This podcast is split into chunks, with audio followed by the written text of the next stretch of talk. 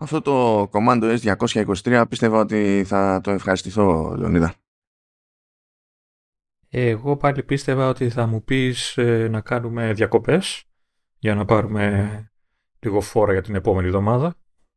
Νομίζω ότι καταθέτω το αίτημα από του χρόνου. Να σου πω, είσαι από αυτούς που πιστεύεις ότι το μόνο που σε εμποδίζει να κερδίσεις το Joker είναι το ότι δεν έπαιξες δελτίο την τελευταία εβδομάδα; Ε, όχι, αλλά δεν θα. Α, γιατί βλέπω κάνεις κάτι πονταρίσματα περίεργα, δηλαδή, που δεν γίνεται να τα πιστεύει άνθρωπος αυτό. αυτό. Μα να σου πω κάτι. Ε, όλοι ασχολούνται με την επόμενη εβδομάδα. Τι θα λέμε και θα ξαναλέμε, αφού κάνουμε μια έτσι σχέστα έτσι, και παίρνουμε φόρα και ξεκινάμε το επόμενο επεισόδιο. Κοίταξε, αν το ζήτημά σου είναι η φόρα, έχω μπόλικη σήμερα. να, να πω εδώ, να πω εδώ έτσι, να προετοιμάσω τον κόσμο και κυρίως να προετοιμάσω εμένα, ότι σήμερα στο Μάνο λέμε μόνο ναι. έτσι. Ε, έχει έτσι, μια στάλα νεύρα παραπάνω από άλλες φορές. Ε, δεν ξέρω τι έχει παιχτεί. Μάλλον τσαντίζεται με τη δουλειά που κάνει και κάτι μεταφράσει και κάτι τέτοια. Ε, δεν ξέρω τι άλλο έχει παιχτεί. Είναι υποθέτω ότι έχουν στραβώσει όλα όσα ήταν ίσια γύρω του. Οπότε, οπότε ναι. λέμε ναι Μάνο, ό,τι πεις εσύ Μάνο. Ναι. Λοιπόν, να το, να το ζωγραφίσω λίγο αυτό το πράγμα. Ωραία φίλε. Και δεν έχω πει τίποτα για micro LED να πω. Λοιπόν, δεν πρόλαβα να διαβάσω το newsletter που σου έστειλα, Λεωνίδα. Αλλιώς θα είχα κάτι καινούργιο. Αλλά τέλος πάντων. Ε, λοιπόν, υποτίθεται, υποτίθεται ότι το προβλεπέ output τέλος πάντων έτσι όπως τα έχουμε συνεννοημένα εδώ για τη μετάφραση σε ημερήσια φάση είναι περίπου 2.000 λέξεις. Συνήθως όταν μαζεύεται κάτι χοντρό ας πούμε και είμαστε κοντά στο όριο ή ξεπερνάμε στο όριο όταν έρχεται μια παραγγελιά λέει τέλος πάντων αυτή δεν είναι ανάγκη για αύριο πάει και για μεθαύριο. Συνήθως αυτά που έρχονται είναι, τα βλέπω στο inbox είναι για αύριο. Είναι για την επόμενη μέρα το πρωί πρέπει να είναι έτοιμα. Εγώ θέλω να σου πω ότι σήμερα μου ήρθαν 9 παραγγελίες και το σύνολο είναι 3.800 λέξεις. Όταν γενικά η συνεννόηση είναι βάζουμε ένα όριο στα 2.000 και εσύ βλέπεις 3.800 υπάρχει ένα θέμα. Δεν ξέρω αν συμφωνείς. Ε, υπάρχει ένα θέμα. Το, θέμα ε, το, το deadline για σήμερα όλα. Λοιπόν, έχει συνέχεια το θέμα αυτό. Mm. Έχουμε πει ότι συνήθως όταν ξεπερνάει, όταν πάμε εκεί, παίζουμε περίεργα με το όριο, εκεί που σου στέλνει θα σου πει τέλος πάντων αυτό δεν είναι ανάγκη αύριο, ξέρω εγώ κτλ. Εδώ συνέχισαν να έρχονται χωρίς να παίζει καμία διευκρίνηση. Σε τίποτα.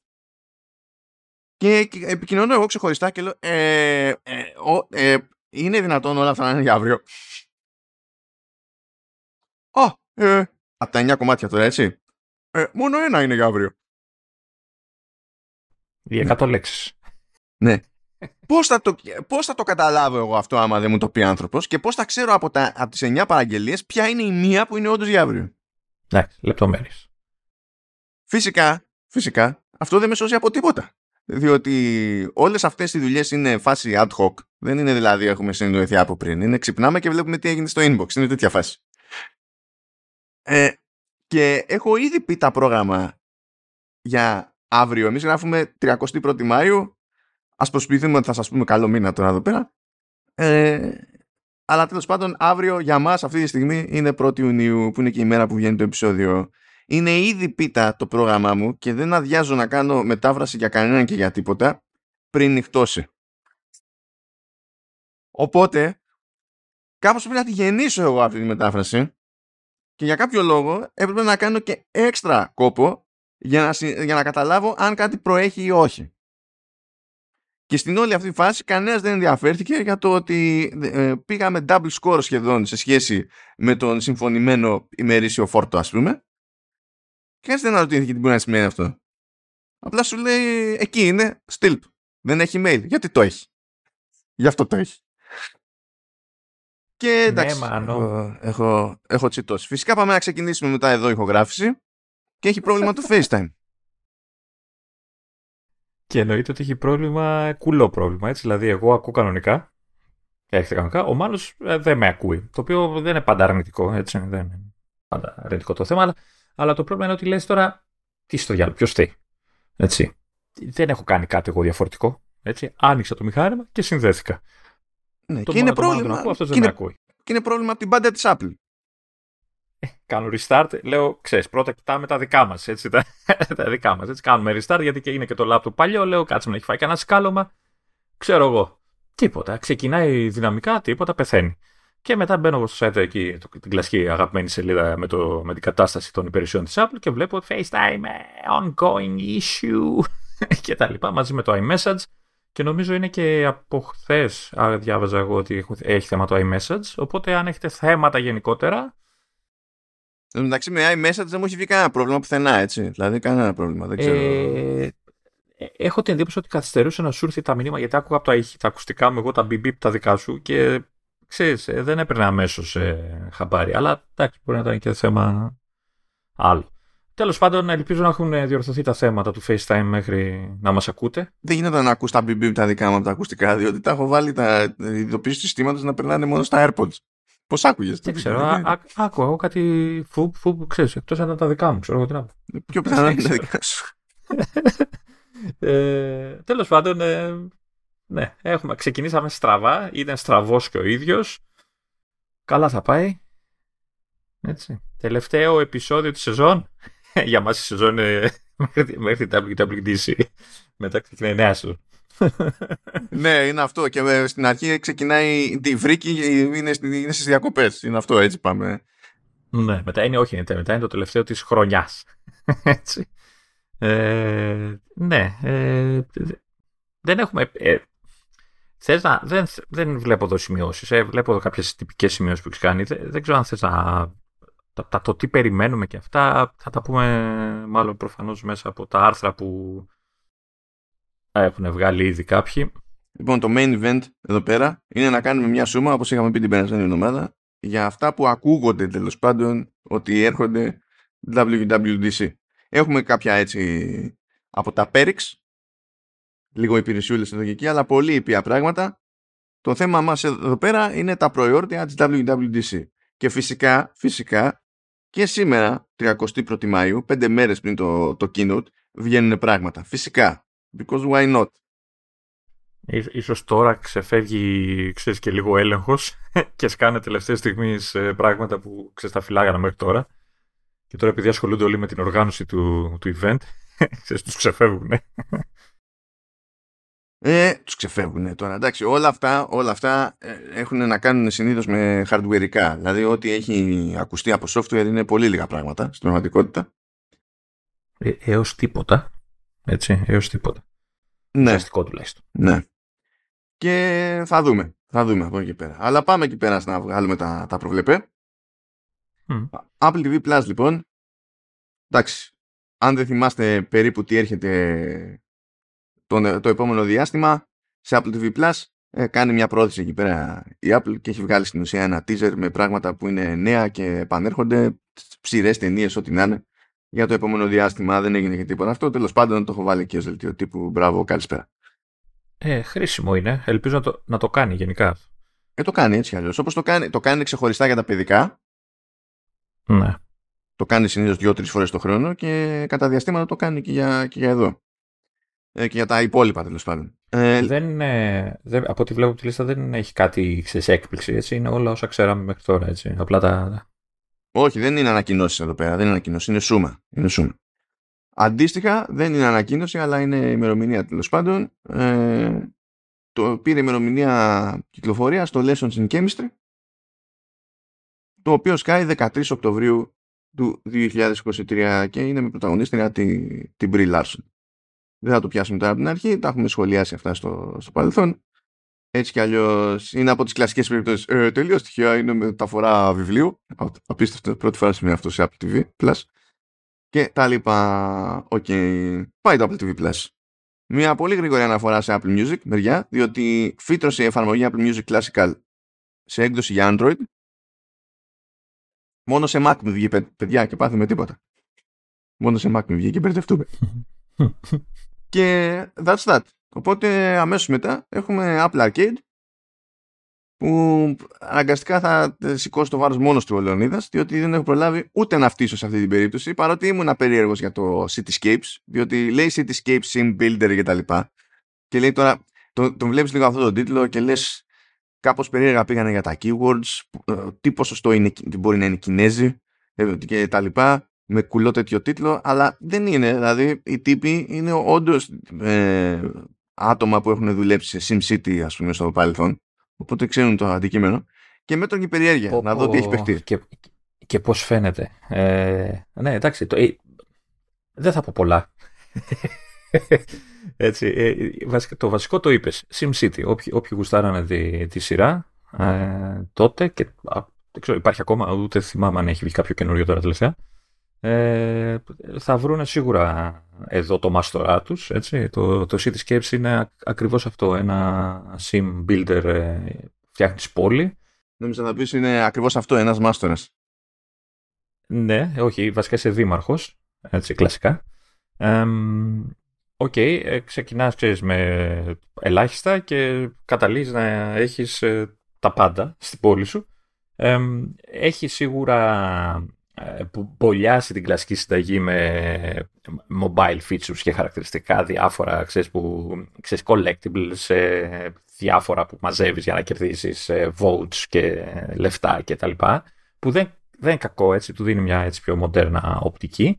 Από εκεί πέρα το, το, το βασικό gameplay είναι αυτό που γνωρίζουν όσοι ασχολούνται με τέτοιου είδους παιχνίδια, έτσι, έχεις μια, ξεκινάς με μια γη έτσι, ψηλοάδια, και αρχίζεις χασά και χτίζεις ε, σπίτια, ε, εργοστάσια και εμπορικά ας πούμε, καταστήματα και μολ και δεν συμμαζεύεται και προσπαθείς να ε, διατηρήσεις μια, μια ισορροπία μεταξύ του πληθυσμού, των αναγκών του αλλά και των αναγκών των ίδιων των κτηρίων ε, που ξέρεις, εννοείται ότι ζητάνε ρεύμα, νερό, ε, μετά ξέρω Για, Γιατί δεν καταλαβαίνω. Σπίτια.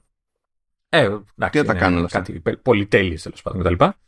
Ε, οπότε αρχίζεις και, και, και κάνεις μια αυτή. Έχεις και λεφτά που πρέπει και αυτά να προσέχεις, μην, σου, μην ξεμείνεις κτλ. Τι, ε, είναι τόσο ρεαλιστικό, ξεμείνεις από λεφτά; Ε, η αλήθεια είναι ότι δεν έχω ξεμείνει από λεφτά παρόλο που κάνω πολύ... Ε, έχω φτιάξει μια πόλη που είναι, εντάξει, είναι λίγο χάος. Εννοείται ότι σε αυτά τα παιχνίδια προσπαθείς να ξεκινήσεις να κάνεις μια οργάνωση. Αλλά εντάξει, αρχίζει και πίζει το θέμα. Ε, οπότε ε, σε κάποια φάση υπάρχει ένα χάος και πρέπει να διαχειριστείς, ε, να κάνεις αναβαθμίσεις σε κτίρια, να, να βλέπεις τι ζητάνε οι πολίτες, ε, να, να βλέπεις αν υπάρχουν ελλείψεις σε ρεύμα, νερό και ό,τι άλλο ξέρω, ζητήσουν σε, να κοιτάς την ε, μόλυνση που μπορεί να προκαλούν τα διάφορα εργοστάσια, να χτίζεις, να, να οργανώνεις λίγο τους, τους δρόμους που διατρέχουν ας πούμε, την πόλη κτλ έχεις να, να διαχειριστείς ε, ε, δημόσια μέσα μεταφοράς, έχεις ε, όλα, ό,τι μπορεί να σκεφτεί κάποιος τέλος πάντων για την οργάνωση και τη διαχείριση μιας πόλης, θα το βρεις στο παιχνίδι. Δεν είναι, αυτό που παίζω εγώ δεν είναι ιδιαίτερα δύσκολο, δηλαδή προχωράει το πράγμα. όσο παίζεις σου σκάει συνέχεια κάποιο objective που πρέπει να κάνεις, δηλαδή χτίσε τόσα κτίρια ή αναβάθμισε αυτά ή μείωσε την ε, μόλυνση ή δεν ξέρω εγώ τι, τη ρήπανση μάλλον κτλ. Απλά, απλά προβλήματα, απλά ζητήματα. Απλά προβλήματα. Έχει, έχει πλάκα γιατί σου λέει, ξέρω εγώ, ε, ε, μείωσε τη μόλυνση, ε, τη ρήπανση. Ε, λες, OK, okay, ωραία. Χτίσε ένα πάρκο. έτσι απλά. Εκεί κοντά για να αυτό. Είχα objective που λέγε ε, μετακίνησε το κτίριο. Ρεαλιστικό, δεν μπορώ να πω. Θεράπευσε τον καρκίνο και τε, λες πάρα πολύ ωραία δωρεάν χυμός ροδιού σε όλους. Ξέρω εγώ. Ε, έχει κάτι challenges που τα κάνει και καλά. Είναι τύπου έρχονται διάφοροι να σε ελέγξουν ότι τα κάνεις σωστά ή ότι έχουν σκάσει βρώμες, ότι ξέρω, κλέβεις λεφτά και αυτά. Και ουσιαστικά κάνεις ένα challenge το οποίο εξαρτάται από τον πληθυσμό που έχεις εκείνη τη στιγμή στην πόλη. Ε, και σου λέει ότι σε τόσο χρόνο πρέπει ξέρω εγώ, να, να, κάνεις, να, να κάνουν ε, αγορές τόσες χιλιάδες κόσμος. Ε, κάνει ένα speed ε, ένα speed run σε κάποια φάση και αν σου φτάνει ο κόσμος και δεν ξέρω τι άλλοι παράγοντες επηρεάζουν, κερδίζεις το challenge, παίρνεις λεφτάκια και, και προχωράς. Ε, εννοείται ότι αναβαθμίζεται η πόλη σου όσο ξέρεις την εξελίσσεις κτλ. Ε, πρέπει να ανεβάσεις τον κόσμο, πρέπει να σου έχει κάποιο άλλο ε, παράγοντα τον οποίο δεν θυμάμαι τώρα τι είναι, ο LOL. Έτσι. όταν γεμίζουν οι μπάρες έχεις μια αυτή ότι θα, θα αναβαθμιστεί και η, η πόλη σου. Ε, έχεις δυνατότητα να αγοράσεις, να ξεκλειδώσεις ε, μνημεία, διάσημα και, και μη, ε, για να στολίσεις την πόλη κτλ.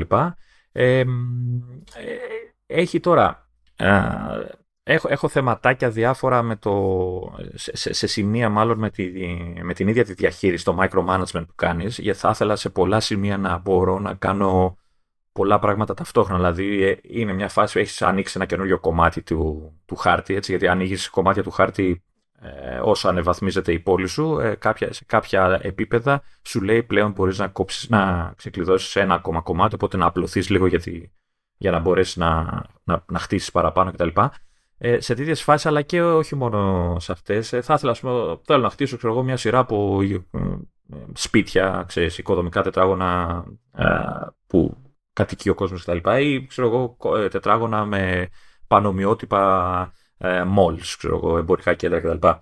Ε, πρέπει να το κάνεις ένα-ένα. Μπαίνεις μέσα, διαλέγεις το κτίριο, το πατάς εκεί που θες. Οκ, πάμε πάλι από την αρχή. Και όταν έχεις να κάνεις πολλά τέτοια, είναι λίγο εκνευριστικό. Ε, παραδόξως, ε, το, με τον ίδιο τρόπο, ενώ έχει εύκολο τρόπο να φτιάξεις δρόμους, δηλαδή πατάς στο σημείο που ξεκινάει και, το, και ανάλογα με το terrain σου λέει μπορεί να πάει προς τα εκεί ο δρόμος ή προς τα εκεί ξέρω, και πατάς και πατάς και σιγά σιγά κάνεις το δρόμο που θες. Ε, έχει ας πούμε, έχεις δυνατότητα να, να, να τον αναβαθμίσεις τον δρόμο. Δηλαδή εκεί που είναι ξέρω, ένας δρόμος μιας λωρίδας μπορεί να τον κάνεις να έχει τέσσερις λωρίδες αργότερα. Οπότε του λες ότι θέλω εγώ να κάνω αναβάθμιση στο αυτό. Εκεί, ας πούμε, έχει να κάνεις batch ε, edit. Ε, Μπαίνεις στην ε, κατηγορία, διαλέγεις όλα τα κομμάτια ε, του δρόμου που θες να αλλάξεις, πατάς και τα κάνει. Ε, δεν ξέρω γιατί το κάνουν μόνο εκεί, ενώ σε άλλα ας πούμε, που θα χρειαζόταν ας πούμε, να το κάνεις δεν το, δεν το έχουν σκεφτεί, δεν το κάνουν τέλος πάντων. Ή δεν το έχω βρει εγώ, δεν νομίζω βέβαια, αλλά δεν το κάνει. Ε, άλλο έτσι θεματάκι που, που βρήκα και θα ήθελα να υπάρχει, να υπάρχει μια λύση ε, δεν ξέρω όμως τι ακριβώς θα μπορούσαν να κάνουν. Ε, προχωράει η πόλη σου, την έχεις κάνει χάος. Έτσι γίνεται ένας χαμός. Γιατί άμα δεις την πόλη με ένα αυτή είναι τίγκα, έχει άπειρα κτίρια το ένα δίπλα στο άλλο κτλ. Ε, αυτά τα κτίρια είναι, είπαμε, είτε κατοικίες, είτε shops, είτε εργοστάσια, αλλά έχεις και άλλα κτίρια, αστυνομία, πυροσβεστική, ε, ε, νερό, είπαμε, έχουμε εγκαταστάσει και τέτοια, σκουπίδια, ό,τι μπορεί, εκπαίδευση, έχει τα πάντα. Ε, και καταλαβαίνω ότι ο χάρτη είναι, σε κάποια φάση είναι, είναι πυγμένος. Έχεις χιλιάδες κτίρια. Χιλιάδες, εκατοντάδες κτίρια τέλος πάντων πάνω στο χάρτη. Και σου πετάει ένα objective και σου λέει ε, αναβάθμισε δύο-τρία ξέρω εγώ κτίρια, εκπαιδευτικά κτίρια, σχολεία. Ε, δεν έχει τρόπο να τα ξεχωρίσεις. Έτσι, εγώ τουλάχιστον δεν μπορώ οπτικά να τα βρίσκω πάντα. Ε, οπότε ε, ψάχνεις σε μανιωδό στο χάρτη να βρεις που είχες αφήσει κτίριο έτσι, εκπαιδευτικό ή αστυνομία ή ό,τι τέλος πάντων κτίριο σου έχει ζητήσει να, να τα βαθμίσεις. Ε, άλλα φαίνονται, ξεχωρίζουν, άλλα είναι πιο δύσκολο να τα να ξεχωρίσεις από τα υπόλοιπα. Οπότε υπάρχει μια ψαχτική που για μένα νομίζω είναι, δεν είναι απαραίτητη να, να υπάρχει. Ρε παιδί μου. Θα, θα μπορούσε να το κάπως. Δεν ξέρω, να φιλτράρεται, το, να υπάρχει μια λίστα, να, να μπορείς να, να σου εμφανίζει, να σου κάνει κάποιο highlight με κάποιο τρόπο τα όποια κτίρια για να μπορείς να βρεις ποια κτίρια θα αναβαθμίσεις κτλ. γρήγορα. Είναι ένα λίγο, ένα λίγο κάπως, ε, μια έτσι, έλλειψη λίγο περίεργη. Ε, και το άλλο που θα ήθελα πάρα πολύ να, να κάνει και ειδικά σε, σε tablet, το παιχνίδι το έπαιξα κυρίως στο Mac, μου βγάζει ποτίκι και πληκτρολόγιο για κάποιο λόγο. Ε, γιατί έτσι είχα συνηθίσει και το SimCity, ας πούμε. Ε, εντάξει, συνήθως αυτά έχουν αρκετή λεπτομέρεια και τέτοια, οπότε καλό, λογικό μου φαίνεται. Στο κινητό πιστεύω θα είναι εντάξει, θα είναι οφθαλμία. Ε, Πώς το λέτε, στο, στον οφθαλμία τώρα, παιδί μου, ξέρεις. Θα, ειδικά από ένα σημείο για μετά. Ε, αλλά με, με ζόρισε και στο tablet. Εντάξει, δεν έχω το μεγαλύτερο tablet που υπάρχει, αλλά όχι ότι δεν, είχα, ότι δεν μπορεί να παίξεις, ok. Ε, θα ήθελα πάρα πολύ να, να έχει περισσότερο zoom out.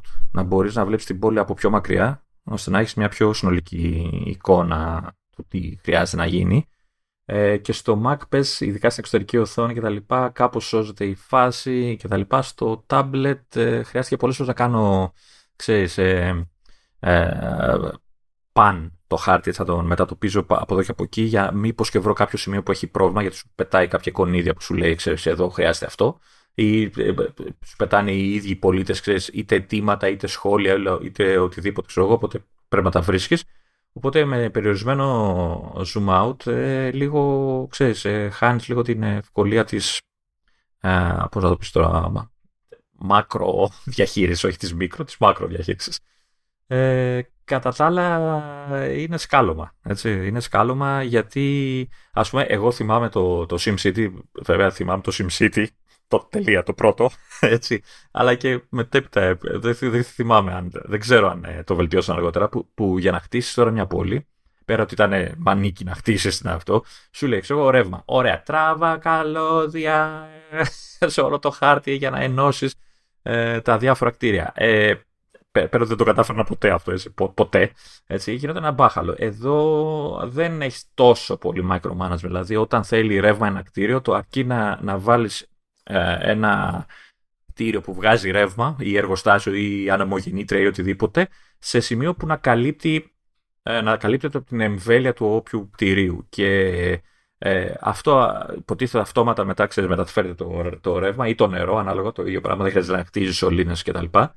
Ε, κάτι που είναι βολικό ρε παιδί μου και διευκολύνει και την κατάσταση και το, το μόνο που πρέπει να προσέχεις είναι επειδή αυτά τα κτίρια έχουν κάποιο capacity, έτσι, κάποιο max που μπορούν να καλύψουν όταν αρχίζεις και χτίζεις πολλά σε εκείνη την περιοχή θα πρέπει να παρακολουθείς να βλέπεις αν χρειάζεται upgrade ή ξέρω, extra κτίριο κτλ για να μπορείς να, να, να ελέγχεις την κατάσταση και τις ανάγκες ε, των κτιρίων για νερό, ρεύμα κτλ. Ε, σκάλωμεν, έχω κολλήσει. Έτσι το ξαναλέω. Ε, Παίζεις ε, και λες λίγο ακόμα. Μάλλον ξέρουν τι κάνουν. Όχι, ναι, ναι, ναι. Δεν, δεν είναι. Είναι πολύ προσεγμένο. Ε, Παραδόξως παίζει και στο tablet μου που εντάξει, ψοφάει ε, σε low settings. Έχει και settings για τα graphics για low, high κτλ. Στο Mac, ε, στο Mac Mini μια, μια χαρά στο high παίζει τέλεια. Ε, στο tablet έπαιζε σε high, αλλά καλύτερα σε low, γιατί και η μπαταρία τη ρουφάει σαν διάολος. Ε, έχει και άλλα, έχει δηλαδή σου ανοίγει, δηλαδή το αυτό είναι, υποτίθεται ότι είναι ένα τύπο campaign, έτσι, υποτίθεται ότι ξέρεις, έχεις μια πόλη την πρόθεση κτλ. Μου έχει ανοίξει άλλη μια περιοχή που δεν έχω μπει να δω τι, τι παίζει κτλ. Εντάξει, γιατί βαριέμαι να ξαναχτίζω την αρχή την πόλη μου. Αλλά αλλά OK. Okay. Ε, έχει, σου λέω, έχει καρτούλες. Δηλαδή, όταν ξεκλειδώνεις κτίρια κτλ. Ε, μετά πας σε ένα section στο μενού που σου λέει, ξέρω εγώ, θα κάνεις collect. Είναι σε μορφή κάρτας και κάθε κάρτα που έχεις ξεκλειδώσει κάνεις collect και σου δίνει ψήφους. Με τους οποίους ψήφους, ε, τις οποίες ψήφους, συγγνώμη, ε, πρέπει να. Ε, μπορείς να ξεκλειδώνεις αυτά τα, τα κτίρια, τα μνημεία και όλα αυτά τα, ή άλλα κτίρια ξέρω εγώ, που, ή είδη κτίριων ξέρω εγώ, που έχει ε, και έτσι να εξελίσσεις την πόλη κτλ. Ε, κατά τη διάρκεια του παιχνιδιού κάνουν και merge τα, ε, τα, τα κτίρια που είναι κατοικίες, ε, κάνουν upgrade μόνα τους. Αναβαθμίζονται τα διάφορα κτίρια μόνα τους. Και αν δεν κάνω λάθος και τα εργοστάσια. Τώρα ε, δεν είμαι πολύ σίγουρος ποιοι είναι οι παράγοντες, αλλά με τον καιρό αυτά αναβαθμίζονται. Προφανώς έχει κάποιο, κάποιο δεν, δεν τους έχω ξεκαθαρίσει στο μυαλό μου πώς γίνεται, αλλά αναβαθμίζονται και κάθε τόσο έχει, ένα, έχει μια λειτουργία merge ε, που σου βρίσκει διάφορα κτίρια τα οποία είναι σε max επίπεδο και σου λέει ότι αυτά τα κτίρια θα τα κάνω εγώ merge, θα κάψω σαν fuel κάποια άλλα εκεί γύρω, έτσι, και σου κάνει, στα ενώνει και στα κάνει λίγο πιο, ε, πιο αποδοτικά και τα, και τα λοιπά. Ε, και έχω την εντύπωση ότι σε κάποιες φάσεις σου καθαρίζει και λίγο το, δηλαδή αδειάζει και λίγο χάρτης, οπότε έχεις λίγο χώρο να, να κινηθείς καλύτερα. Ε, εντάξει, αυτά. Τεχνικά είναι ok, γραφικά ok, όπως θα τα περίμενε κάποιος από ένα τέτοιο παιχνίδι. Θα ήθελα λίγο πιο πολύ zoom out και λίγο έτσι, λίγο καλύτερα, ξέρεις, ε, λίγο, λίγες βελτιώσεις στο quality of life που λέμε. Καλό, καλό. All right. Λοιπόν, έχουμε λίγο gaming ακόμη, διότι δεν ξέρω τι έχει παιχτεί. Ε, αυτή το έχει, το έχει, το έχει περίοδος. Σε λίγο θα αρχίσουμε να πιστεύουμε ότι κάποιος προσπαθεί εκεί πέρα. Ότι έχουμε games. ναι, εντάξει. Λοιπόν, ε, πρώτον, έχει παίξει ένα teaser, τώρα αυτό ήταν teaser της πλάκας, ε, από την Hello Games για το, για το port του No Man's Sky το οποίο λέω ότι είναι της πλάκας διότι αυτό το port ανακοινώθηκε στην περσινή, στο περσινό WWDC. Α, μπράβο, κάτι θυμόμουν και λέω τι λένε. Και υποτίθεται τέλος πάντων ότι αυτό σκάει και για ε, Mac με Apple Silicon και είχαν πει τότε ότι θα γίνει port και σε, και σε iPad. Φαντάζομαι με M1, M2 και τα λοιπά. Ναι, ναι. Αλλά τέλος θα δούμε. Όπως και να έχει, OK. Okay. Αλλά από τότε μέχρι σήμερα δεν έχει φυτρώσει και το ξαναθυμίσαμε. Αλλά το θέμα δεν είναι αυτό. Μου έσκασε τώρα που αυτό είναι. Είναι και καμενίλα παιχνίδι, δηλαδή δεν είναι. Το, μπροστά του το No Man's Sky είναι mainstream. Έτσι, ενώ τα Resident Evil και τέτοια που λέμε είναι super duper mainstream. Συγκριτικά μιλώντας πάντα, έτσι. Λοιπόν, και λέει. Φιλή και τέτοια. Αυτό είναι λίγο. Ναι, ναι ε, ανακοίνωσε η THQ Nordic του αγαπητού μας Embracer Group που καμιά φορά τέλος πάντων υπάρχει πάντα μια πιθανότητα είτε η Tencent είτε το Embracer Group να μας αγοράσει κατά λάθος. Ε, εμάς ως Commando S εννοείς; Εμάς, ναι, από λάθος. Από λάθος. Του στυλ μας δώσανε λάθος διταγμένες ε, ο πακέτο. Είναι, είναι αυτό. Ε, ας, ας μας αγοράσουν, δεν έχω κανένα θέμα. Τώρα αν παρακολουθείτε καθόλου vertical slice και τα λοιπά θα, θα έχετε συνηθίσει να τρολάρουμε εκεί πέρα για Tencent και, και, και Embracer Group. αλλά τέλος πάντων θα μας βάλουν microtransactions, τι θα μας κάνουν; Εμείς χρειαζόμαστε mega transactions για να... Έχουμε Apple hardware να, να στηρίξουμε. Δεν είμαι τι micro και τέτοια. Λοιπόν, ε, βγήκε η THQ Nordic και λέει: Έχω εγώ ένα RPG τέλος πάντων, το LX2, το οποίο κυκλοφορεί, ρε παιδί μου, εδώ καιρό σε άλλες πλατφόρμες. Αλλά λέει τελείως τυχαία τον Ιούνιο του 2023, δηλαδή αύριο μεθαύριο, δεν έχει ημερομηνία βέβαια για κάποιο λόγο συγκεκριμένη, ε, θα σκάσει ως port, legit, για, για Apple Silicon. Και λέω τώρα, κάτσα να δούμε τι εννοεί ο ποιητής. Και με κουφάνανε οι τύποι, διότι στην πρώτη παράγραφο, στην πρώτη παράγραφο του ναι, δελτίου ναι, ναι. τύπου, λέει ότι είναι ένας από τους πρώτους τίτλους, λέει, που θα μπουν στη διαδικασία να υποστηρίξουν το indirect command buffer στα GPU pipelines της Apple. Και λέω, είναι δυνατόν αυτό να είναι πληροφορία στην πρώτη παράγραφο. δηλαδή κλείνει έτσι παράγραφος που υποτίθεται είναι η παράγραφος που σε βάζει και σου δείχνει και σου διαφημίζει το παιχνίδι και τι ωραία που περνάμε. Εκεί, χω στα pipelines κατευθείαν. Δηλαδή, εγώ μαζί σας, αλλά δεν καταλαβαίνω το σκεπτικό δηλαδή σε αυτή την περίπτωση. Σου λέει λοιπόν ότι θα σκάσει το Mac App Store γιατί τις κυκλοφορίες συνήθως δεν, είναι, δεν εννοεί ο ποιητής ότι ε, εντάξει θα έχουμε μια έκδοση για Mac στο Steam, ξέρω εγώ. Ε, και όχι τίποτα άλλο, στο δελτίο τύπου έχει και άλλο link που σε οδηγεί σε PDF που σου λέει συγκεκριμένα τι έχουν κάνει για το port. Έτσι, δηλαδή σου λένε πάλι για το ICB αυτό που είπαμε τώρα, το indirect ε, command buffer, εντάξει, σου εξηγεί συγκεκριμένα τι είδους εντολές περνάνε από, το, από αυτό το buffer και καλά τέλος πάντων, η, η γύφτικη εξήγηση αυτού του buffer είναι ότι έστω ένα μάτσο εντολές που χρησιμοποιούνται συχνά στο, στο παιχνίδι. Ε, αυτές μπορούμε να τις πετάμε να, είναι, να, να κατοικούν μόνιμα στη GPU και να εκτελούνται όποτε χρειάζεται και κατ' επανάληψη. Οπότε τέλος πάντων υποτίθεται ότι κερδίζουν σε latency και διάφορα. Τέλος πάντων. Μεταξύ άλλων. Είναι διάφορα εδώ. Είναι διάφορα. Αλλά λέει καθίσαμε και πορτάραμε λέει και τους, ε, και τους shaders. Συγκεκριμένα λέει σε, σε Metal. Δεν κάναμε λέει ε, α, α, δεν κάναμε λέει, απλά ξέρω εγώ ας πούμε μετάφραση. Κάναμε, κάναμε port. Ε, λέει ότι πήγαμε και πιάσαμε πράγματα που κάνει το DirectX 12 και τα πορτάραμε και αυτά λέει στο Metal. Δίνουν πόνο εδώ για το ακριβώς τι κάνουν με tessellation. Σου λέει τι εφέ έχουν μεταφέρει ξέρω εγώ.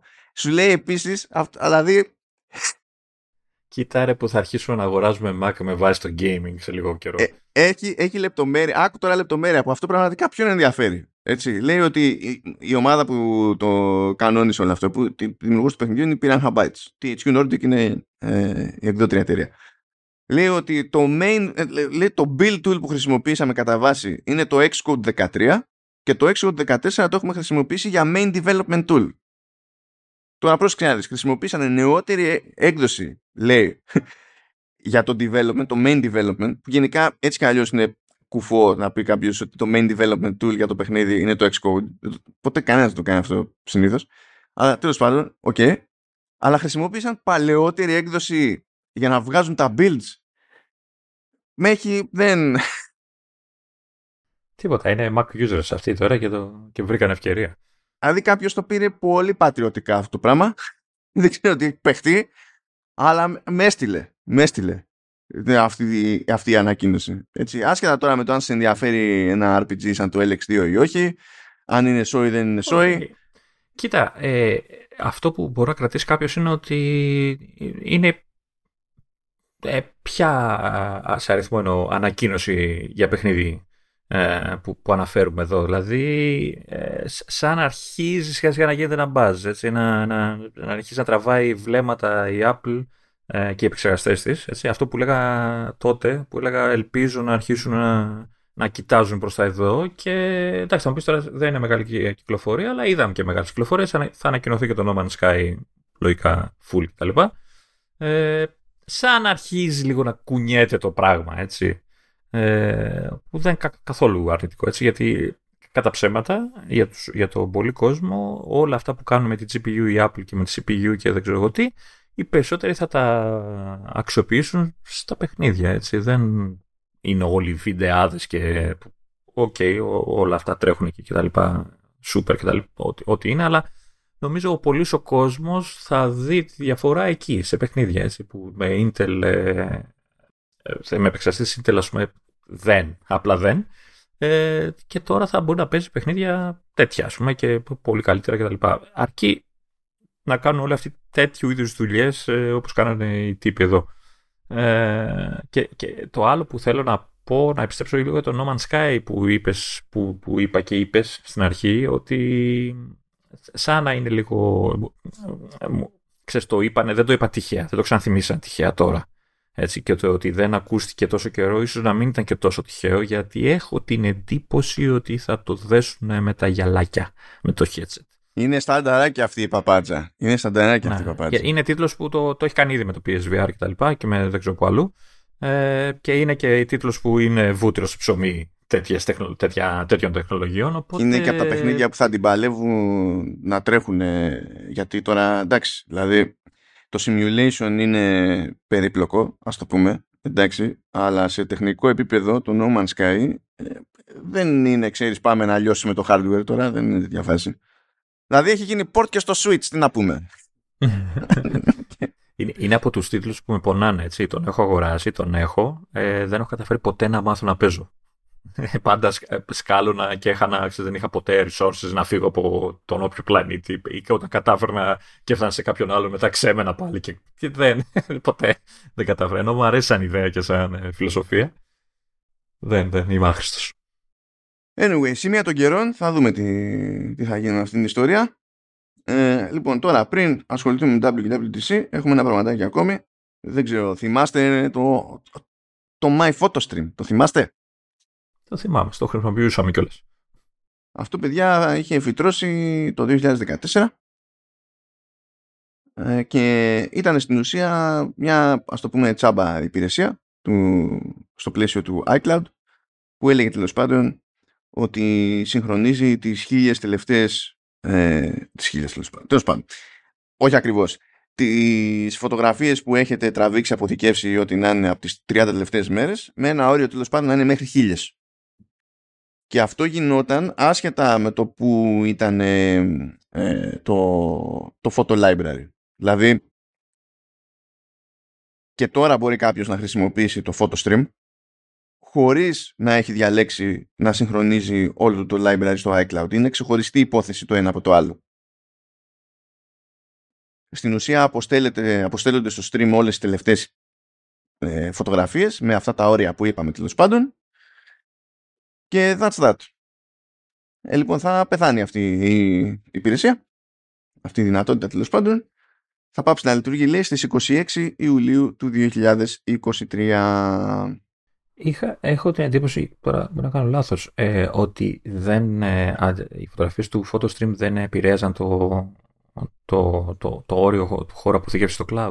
Όχι, μα γι' αυτό είχαν και αυτό το όριο από, από μόνο τους. Γιατί σου λέει μέχρι τόσο έχουμε υπολογίσει αναχρήστη, μετά δεν έχει άλλο. Γιατί βλέπω ήδη γκρίνιας και τώρα καταλαβαίνω και το λόγο. Ε, ναι. Ε, οπότε τώρα ό,τι περνάει θα, θα τρώει από το iCloud, έτσι. Και να υποθέσω δεν συνδύασαν το, την είδηση με, με αύξηση του χώρου του δωρεάν, έτσι. Κάτσε, κάτσε, κάτσε, κάτσε, κάτσε, κάτσε. Περίμενε. Τι, τι, το, ό,τι είναι θα τρώει. Ότι θα τρώει το χώρο του iCloud, γιατί πριν δεν έτρωγε το φωτοστρίμ, έκανε το streaming και έβλεπες τις φωτογραφίες χωρίς να. Αυτό δεν σου λέω, αυτό δεν μου είπες πριν. Ε, ναι. Ναι, αλλά αυτό δεν είναι υποκατάστατο του συγχρονισμού του library. Όχι ρε παιδί μου, αλλά κάποιος που είχε τσάμπα κάτι, τώρα θα πρέπει αναγκαστικά να πληρώσει ίσως γιατί δεν θα έχει τόσο χώρο στο cloud για να κάνει το ίδιο πράγμα. Κοίταξε, κάποιος τώρα, πώς να σου πω, αυτό θα αγγίξει κάποιον που απέφυγε να χρησιμοποιήσει το, το, το iCloud Photo Library για να συγχρονίζουν τα πάντα. Επειδή βλέπω ήδη γκρίνιες. ναι, εντάξει, χαίρομαι πολύ, αλλά δεν είναι ακριβ... το ένα και το άλλο δεν είναι ακριβώς ίδιο πράγμα. Δηλαδή, πώς να σου πω, το photo stream εμένα μου κάνει κάτι που είναι πιο εύκολο για sharing ας πούμε να έχεις κάπου τα πρόσφατα σε μια συσκευή χωρίς να συγχρονίζεις έτσι κι αλλιώς με το cloud της φωτογραφίας Τώρα, αν θες να έχεις κάτι ανάλογο, θα πρέπει να συγχρονίζεις με το, με το cloud της φωτογραφίας σου. Δηλαδή αυτή η επιλογή είναι πρέπει να γίνει αυτή τη στιγμή. Και προφανώς, άμα διαλέξεις να χρησιμοποιήσει. Αν ήδη χρησιμοποιείς το iCloud Photo Library, ό,τι χώρο ήταν να πιάσουν οι φωτογραφίες του πιάνουν ήδη. Αν δεν το χρησιμοποιείς και έλεγες εγώ θα έχω μόνο το photo stream για να έχω πρόχειρες στι τελευταίες σε διαφορετικές συσκευές, τότε αυτό που, που χάνεις είναι το να είναι πρόχειρες αυτές οι χίλιες τελευταίες ή τέλος πάντων των 30 ημερών. Εκτός αν αποφασίσεις ότι κάπως θα κάνεις sync με κάτι. Και τότε θα σε ναι, απασχολήσει το θέμα του χώρου. Χάνεις και χώρο, δεν χάνεις. Δηλαδή, αναγκάζεσαι να μπεις στο iCloud library, στο photo library. Έτσι, οπότε, για να βλέπεις έστω κάποιες φωτογραφίες, θα πρέπει να φας χώρο να, να, να πεις ότι συγχρονίζω τις φωτογραφίες μου. Μα αν, αν μπεις στο iCloud Photo Library, προφανώς αυτό σημαίνει ότι πιάνουν χώρο στους servers και ο χώρος δεν είναι τσάμπα.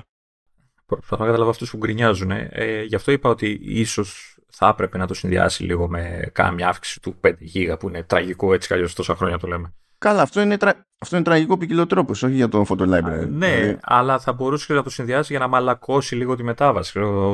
Όσους ξέρω εγώ. Γιατί ε, το, το photo library συγχρονίζει, αν θυμάμαι καλά, όλες τις φωτογραφίες. Δεν μπορείς να διαλέξεις. Δεν θυμάμαι αν μπορείς να διαλέξεις κάποιες. Να συγχρονίζεται και κάποιες όχι. Όχι, πηγαίνει όλο το library. Ναι. ναι. Οπότε θεωρώ ότι αυτοί που χρησιμοποιούσαν μόνο το, το photo stream ε, δεν τους ενδιαφέρει να τις έχουν όλες τις φωτογραφίες τους πάνω ε, σε backup. Προφανώς είχαν κάποιον άλλο τρόπο να κάνουν backup. Ναι, ελπίζουμε ε, βασικά. Εγώ... Ελπίζουμε. Δεν είναι, γιατί δεν είναι ναι. αυτονόητα αυτά στη ζωή. ναι, οπότε τους βόλευε να έχουν ξέρεις τις τελευταίες που είχαν, γιατί όντως για πολλούς αυτές είναι οι πιο χρήσιμες, να τις έχουν παντού κτλ. Ε, οπότε τώρα αναγκάζονται και να τις συγχρονίσουν όλες, αν θέλουν να κρατήσουν ένα είδος συγχρονισμού με όλες τις συσκευές τους, να εμφανίζονται δηλαδή παντού οι φωτογραφίες τους. Και θεωρητικά εικάζω ότι αυτό για να γίνει θα χρειαστούν περισσότερο χώρο, οπότε τα 5 GB όχι δεν φτάνουν για ζήτο, δεν, δεν φτάνουν τελεία. Οπότε θα αναγκαστούν να πληρώσουν, θα μου πεις δεν είναι, δεν είναι μεγάλο το ποσό.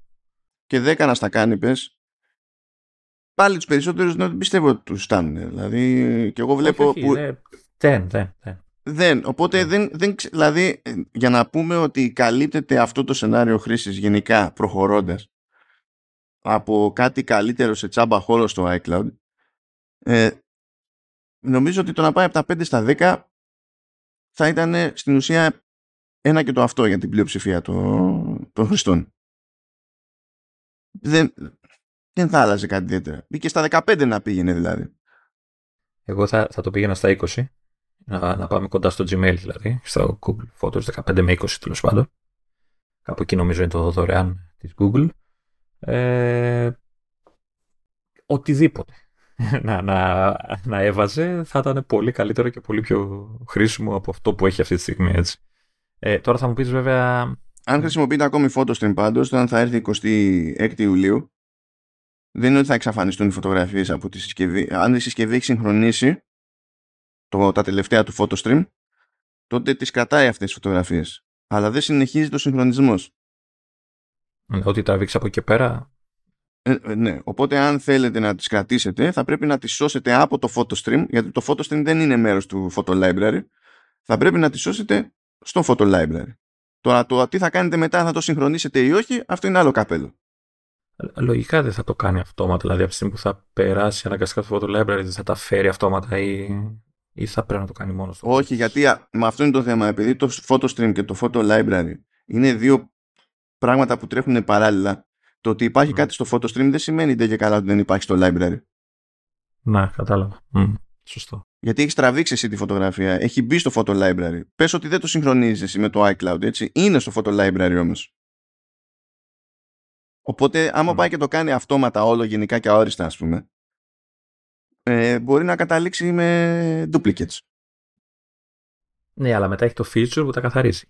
Ε, ναι, αλλά δεν είναι δουλειά τώρα. Πρώτα πάμε να τα, να τα σκίσουμε όλα με duplicates και αν έχουμε και αυτό, οπότε κάνει ακόμα περισσότερα. Δεν έχει νόημα αυτό το πράγμα. Εντάξει. Πάντως, πάντως μου κάνει εντύπωση που τόσα χρόνια δεν έχει κάνει το κόπο να ανεβάσει το, το free iCloud. Εντάξει, το έχουμε πει ε, πολλές φορές αυτό το πράγμα. Ναι. Απλά δεν πιστεύω ότι σε αυτή την περίπτωση θα έσωζε, θα έσωζε. Γιατί εγώ δεν τραβάω πάρα πολύ φωτογραφία. Δεν τραβάω πάρα πολύ φωτογραφία. Και ο χώρος που πιάνει το, το library μου είναι πάνω από 30 GB. Που, που να. Ε, και έχεις family, δεν έχεις 200 τι έχεις; Ναι. Ναι. Που να έχεις όπω ο 17χρονο που τραβάει βίντεο ανά 3 δευτερόλεπτα. Εκεί πέρα ναι, δεν υπάρχει καμία ελπίδα ε, ναι, καθόλου. Δεν υπάρχει, δεν υπάρχει. Και, και, δεν, και ξέρεις τι, τώρα ξεφεύγουμε λίγο, αλλά ε, έχω το 200, δεν φτάνουν ούτε για ζήτο, τα έχει φάει τα 150 τα τρώει σε μπουρδες βίντεο ο, ο, ο μικρός κτλ. Ο μικρός, τέλος πάντων. πάντων, ο γιος. Ε, ε, ε, έχω κάνει ολόκληρη κίνηση εγώ για να αφαιρέσω από μέσα από τα δικά μου βίντεο και αυτά που ξέρεις παλιά και τέτοια που ήθελα να τα έχω, αλλά τέλος πάντων δεν χωράμε. Έτσι, και δεν σου δίνει ούτε ε, τη δυνατότητα να κάνεις stack, έτσι, αφού δεν σου δίνει tiers. Έτσι, ε, έχεις κατευθείαν από τα 200 στο 1 και στα 2. Ε, το 1 νομίζω υπάρχει ακόμα, δεν υπάρχει; Ή είναι κατευθείαν 2. Δεν θυμάμαι. Τέλος πάντων, ε, δεν, σου, δεν σου δίνει δυνατότητα να κάνεις stack να πεις ότι θα πάρω άλλα 200. Γιατί εμένα δεν μου χρειάζονται τόσα πολλά. Ή Ξέρεις, ή δεν αφήνει και, τη, και τα άλλα μέλη της οικογένειας να πούνε ότι ξέρεις τι, είμαι εγώ synced με το κεντρικό του, της, του οικογενειάρχη, έτσι, αλλά θα ήθελα να έχω και έξτρα 200 δικά μου. Δεν σε αφήνει. Πρέπει να κόψεις το, τη συνδρομή, τη, το, το, κοινή χρήση, τέλος πάντων, ε, του family για να πεις ότι παίρνεις κάτι έξτρα. Είναι κάτι δυσκύλιες οι αποφάσεις. Πρέπει να κόψεις το family. Ναι, ναι. Το, το family να, να, να βγεις από το, το, το, την κοινή χρήση των 200 GB του family. Δηλαδή, αν εγώ που είμαι ο, ο αρχηγός της οικογένειας, ας το πούμε, το, το, μοιράζω σε όλα τα μέλη. Έτσι. Αν κάποιο από τα μέλη θέλει να, να πάρει δικά του 200. Α, τα μέλη, όχι organizer. Όχι, όχι organizer. Ναι. Τα μέλη. Ε, Γιατί εγώ ξέρω ότι ο organizer μπορεί να στακάρει. Άλλο ένα τέτοιο. Ε, όχι. Δεν σε αφήνει. Δεν έχεις τέτοια δυνατότητα. Δεν έχει, νομίζω από ό,τι έχω δει, ε, το μόνο που σου λέει πάρει το One. Άμα πάρεις το One, μετά κρατάς και τα 200 νομίζω. Ναι, έτσι, στα, έτσι τα κάρει. Ναι. Αν, δηλαδή, από τη μία έχεις το One που θα σου δώσει ό,τι είναι να σου δώσει το One και μπορείς να στα κάρει μετά ως και καλά ξεχωριστό πακέτο, ξέρεις, iCloud storage και Ναι, αυτό δεν το κάνει λιγότερο δυσκύλιο. Δηλαδή, αν δεν θέλω. Όχι, το ναι, δεν το λέω. Απλά θέλω, θέλω να πω ότι το στα, υπάρχει τρόπος που στακάρει. Αλλά το ότι δεν το κάνει λιγότερο δυσκύλιο, χαίρομαι πολύ. Εντάξει είναι, είναι ηλίθιος. Αφού δεν μου δίνεις tier, δώσε με αυτή τη δυνατότητα. Ή δώσε στα μέλη της οικογένειας τη δυνατότητα να είναι και στο δικό μου και ταυτόχρονα να τραβάνε και από τα δικά τους, να έχουν και δικό τους. Ε... Καλά, γενικά τώρα έπρεπε να έχει κάποιο που πάνω κάτω να είναι, να είναι unlimited. Με ποια λογική. Ναι. Βάλε, μου, βάλε μου ένα tier. Πώς να σου πω, πώς πληρώνω εγώ για το backplace. Mm. Εγώ πληρώνω backplace για, για online backup. Και μου έχει μια τιμή, ξέρω εγώ τι δίνω, 70, το έχει πάει 70 κάτι πλέον, δεν θυμάμαι, το χρόνο αλλά σου λέει, κοίταξε να δεις. Είναι για το drive που είναι του συστήματός σου, εντάξει, και ότι όποιο εξωτερικό drive κουμπώνεται τουλάχιστον μία φορά κάθε 30 μέρες σε αυτό το σύστημα. Χώρος, όσο. Αν μπορεί να το κάνει αυτό η Backblaze, πιστεύω θα μου πει η Backblaze πόσους πελάτες έχει και πόσους πελάτες έχει η Apple. OK, okay, αλλά η Apple είναι η Apple και η Backblaze είναι η Backblaze. Οπότε... Ναι, αυτό. Και σου λέω, πρέπει να το ξαναδούνε και να αυξήσουν τα όρια, εγώ πιστεύω σε όλα τα tiers. Έτσι, δηλαδή και το 200 το family είναι λίγο. Όταν υπάρχουν ενεργά μέλη που τραβάνε φωτογραφίες κτλ. είναι λίγο. Ε, αλλά θα πρέπει να δώσει και μικρά, άλλα μικρότερα, ε, μεγαλύτερα tiers κάτω από το 1 γίγα, 2 πόσο είναι. Νομίζω το 1 το είχε. Όχι, ένα τέρα, τέρα, τέρα. Ένα τέρα και λέω ένα γίγα, ναι, συγγνώμη. Ε, δεν θυμάμαι αν υπάρχει πια το 1 τέρα. Νομίζω σε πάει κατευθείαν στο 2. Νομίζω κι εγώ, αν θυμάμαι ε, καλά, του πηγαίνει κατευθείαν στο 2.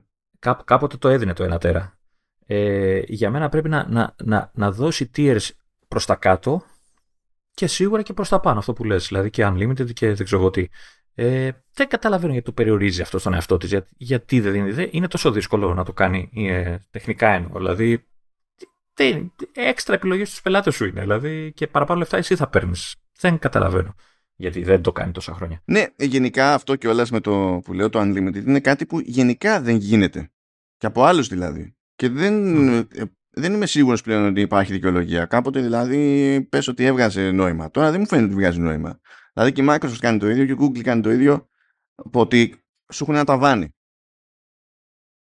Ό,τι, δηλαδή, ό,τι και να γίνει, σου έχουν ένα ταβάνι. Δεν είμαι σίγουρος ότι στέκει. Είναι θέμα, θέμα server. Έτσι. Δηλαδή, θα μου πεις τώρα τι εταιρείες είναι αυτές που έχουν τέτοια θέματα. αλλά... server, τώρα, εντάξει. Αφού έχουν στατιστικά για, τα, για τη χρήση, έχουν στατιστικά για τη χρήση. Και κάπου χάνεις, κάπου κερδίζεις. Δηλαδή, και εγώ που έχω 200 GB στο iCloud, το πάνω από τα μισά δεν τα χρησιμοποιώ. Άρα τους πληρώνω παραπάνω από όσο θα ήθελε. Και το, και το υπερκαλύπτω. Δεν θα έχουν παράπονο. Δεν είναι ότι άμα δώσεις σε κάποιους, ξέρω εγώ, unlimited, ξαφνικά θα τα σκίσουν όλα και τέτοια, ας πούμε. Κάποιοι θα είναι, κάποιοι θα είναι UG. Εντάξει, το ξέρουμε. Θα, κάποιοι θα πούνε, θα προσπαθήσω να βάλω μέσα στο, στο folder του iCloud Drive όλο μου το Dropbox, όλο μου το OneDrive και το, το, το, το ό,τι δίσκο έχω και τα λοιπά, ας πούμε. Εντάξει, okay. θα πεις είστε λίγο κανίβαλοι. Γιατί όχι, γιατί, γιατί να με, να με διώχνεις και να πηγαίνω εγώ να παίρνω ε, OneDrive που έχει ένα τέρα που με βολεύει γιατί το δίνει το Office μαζί κτλ. Γιατί με στέλνεις. Τώρα μην λες ψέματα στον κόσμο ότι σε βολεύει το OneDrive. Με βολεύει πάρα πολύ γιατί το χρησιμοποιώ για τη δουλειά. Όλα είναι το βασικό μου drive για πετάω εκεί τα πάντα από δουλειά. Από αρχή που κρατάω, ξέρεις, μετά το τέλος της μετάφρασης. Δεν έχω, δεν τα αποθηκεύω ε, local. Δεν με νοιάζεται. Ναι, απλά υπάρχει ένα πρόβλημα. Τρέχει στο σύστημά σου, ας πούμε. Αυτό, με το που λειτουργεί το OneDrive υπάρχει ένα άλλο ναι. πρόβλημα. Άλλο αυτό, εντάξει, το ότι. Ε, κοίτα, δεν είναι πρόβλημα γιατί ξεμουδιάζει τους ανεμιστήρες του ναι. κα, κα, οποιοδήποτε μηχανήματος, έτσι. Ε, αλλά γιατί να σε στέλνει αλλού; Τώρα έχουμε ξεφύγει πάρα πολύ από τη συζήτηση, αλλά τέλος πάντων. Ε, για, για, χαζό δεν είναι να διώχνει, δηλαδή να με κάνει να, να, να με αναγκάζει εισαγωγικά να παίρνω και άλλες λύσεις σε cloud αφού θα μπορούσα να τα έχω όλα σε αυτήν. Ε, με δεδομένο, ε, βέβαια, το iCloud θα πρέπει μετά να αποκτήσει πέρα από χώρο και, ξέρεις, και λίγο περισσότερες επιλογές διαχείρισης. Έτσι. Αυτό το αυτοματοποιημένο που έχει κυρίως ε, δεν βολεύει πάντα. Καλά, άστο αυτό τώρα. Αυτό, αυτό είναι τελείως άλλη συζήτηση πάλι. Ναι, δηλαδή, ναι, ναι. ναι. Αλλά ε, είναι χαζό επιχειρηματικό να, να, να με αναγκάσει εμένα να τρέχω δύο και τρία cloud διαφορετικών εταιριών όταν θα μπορούσα τα, τα περισσότερα να τα, να τα καλύπτω με δικό σου set.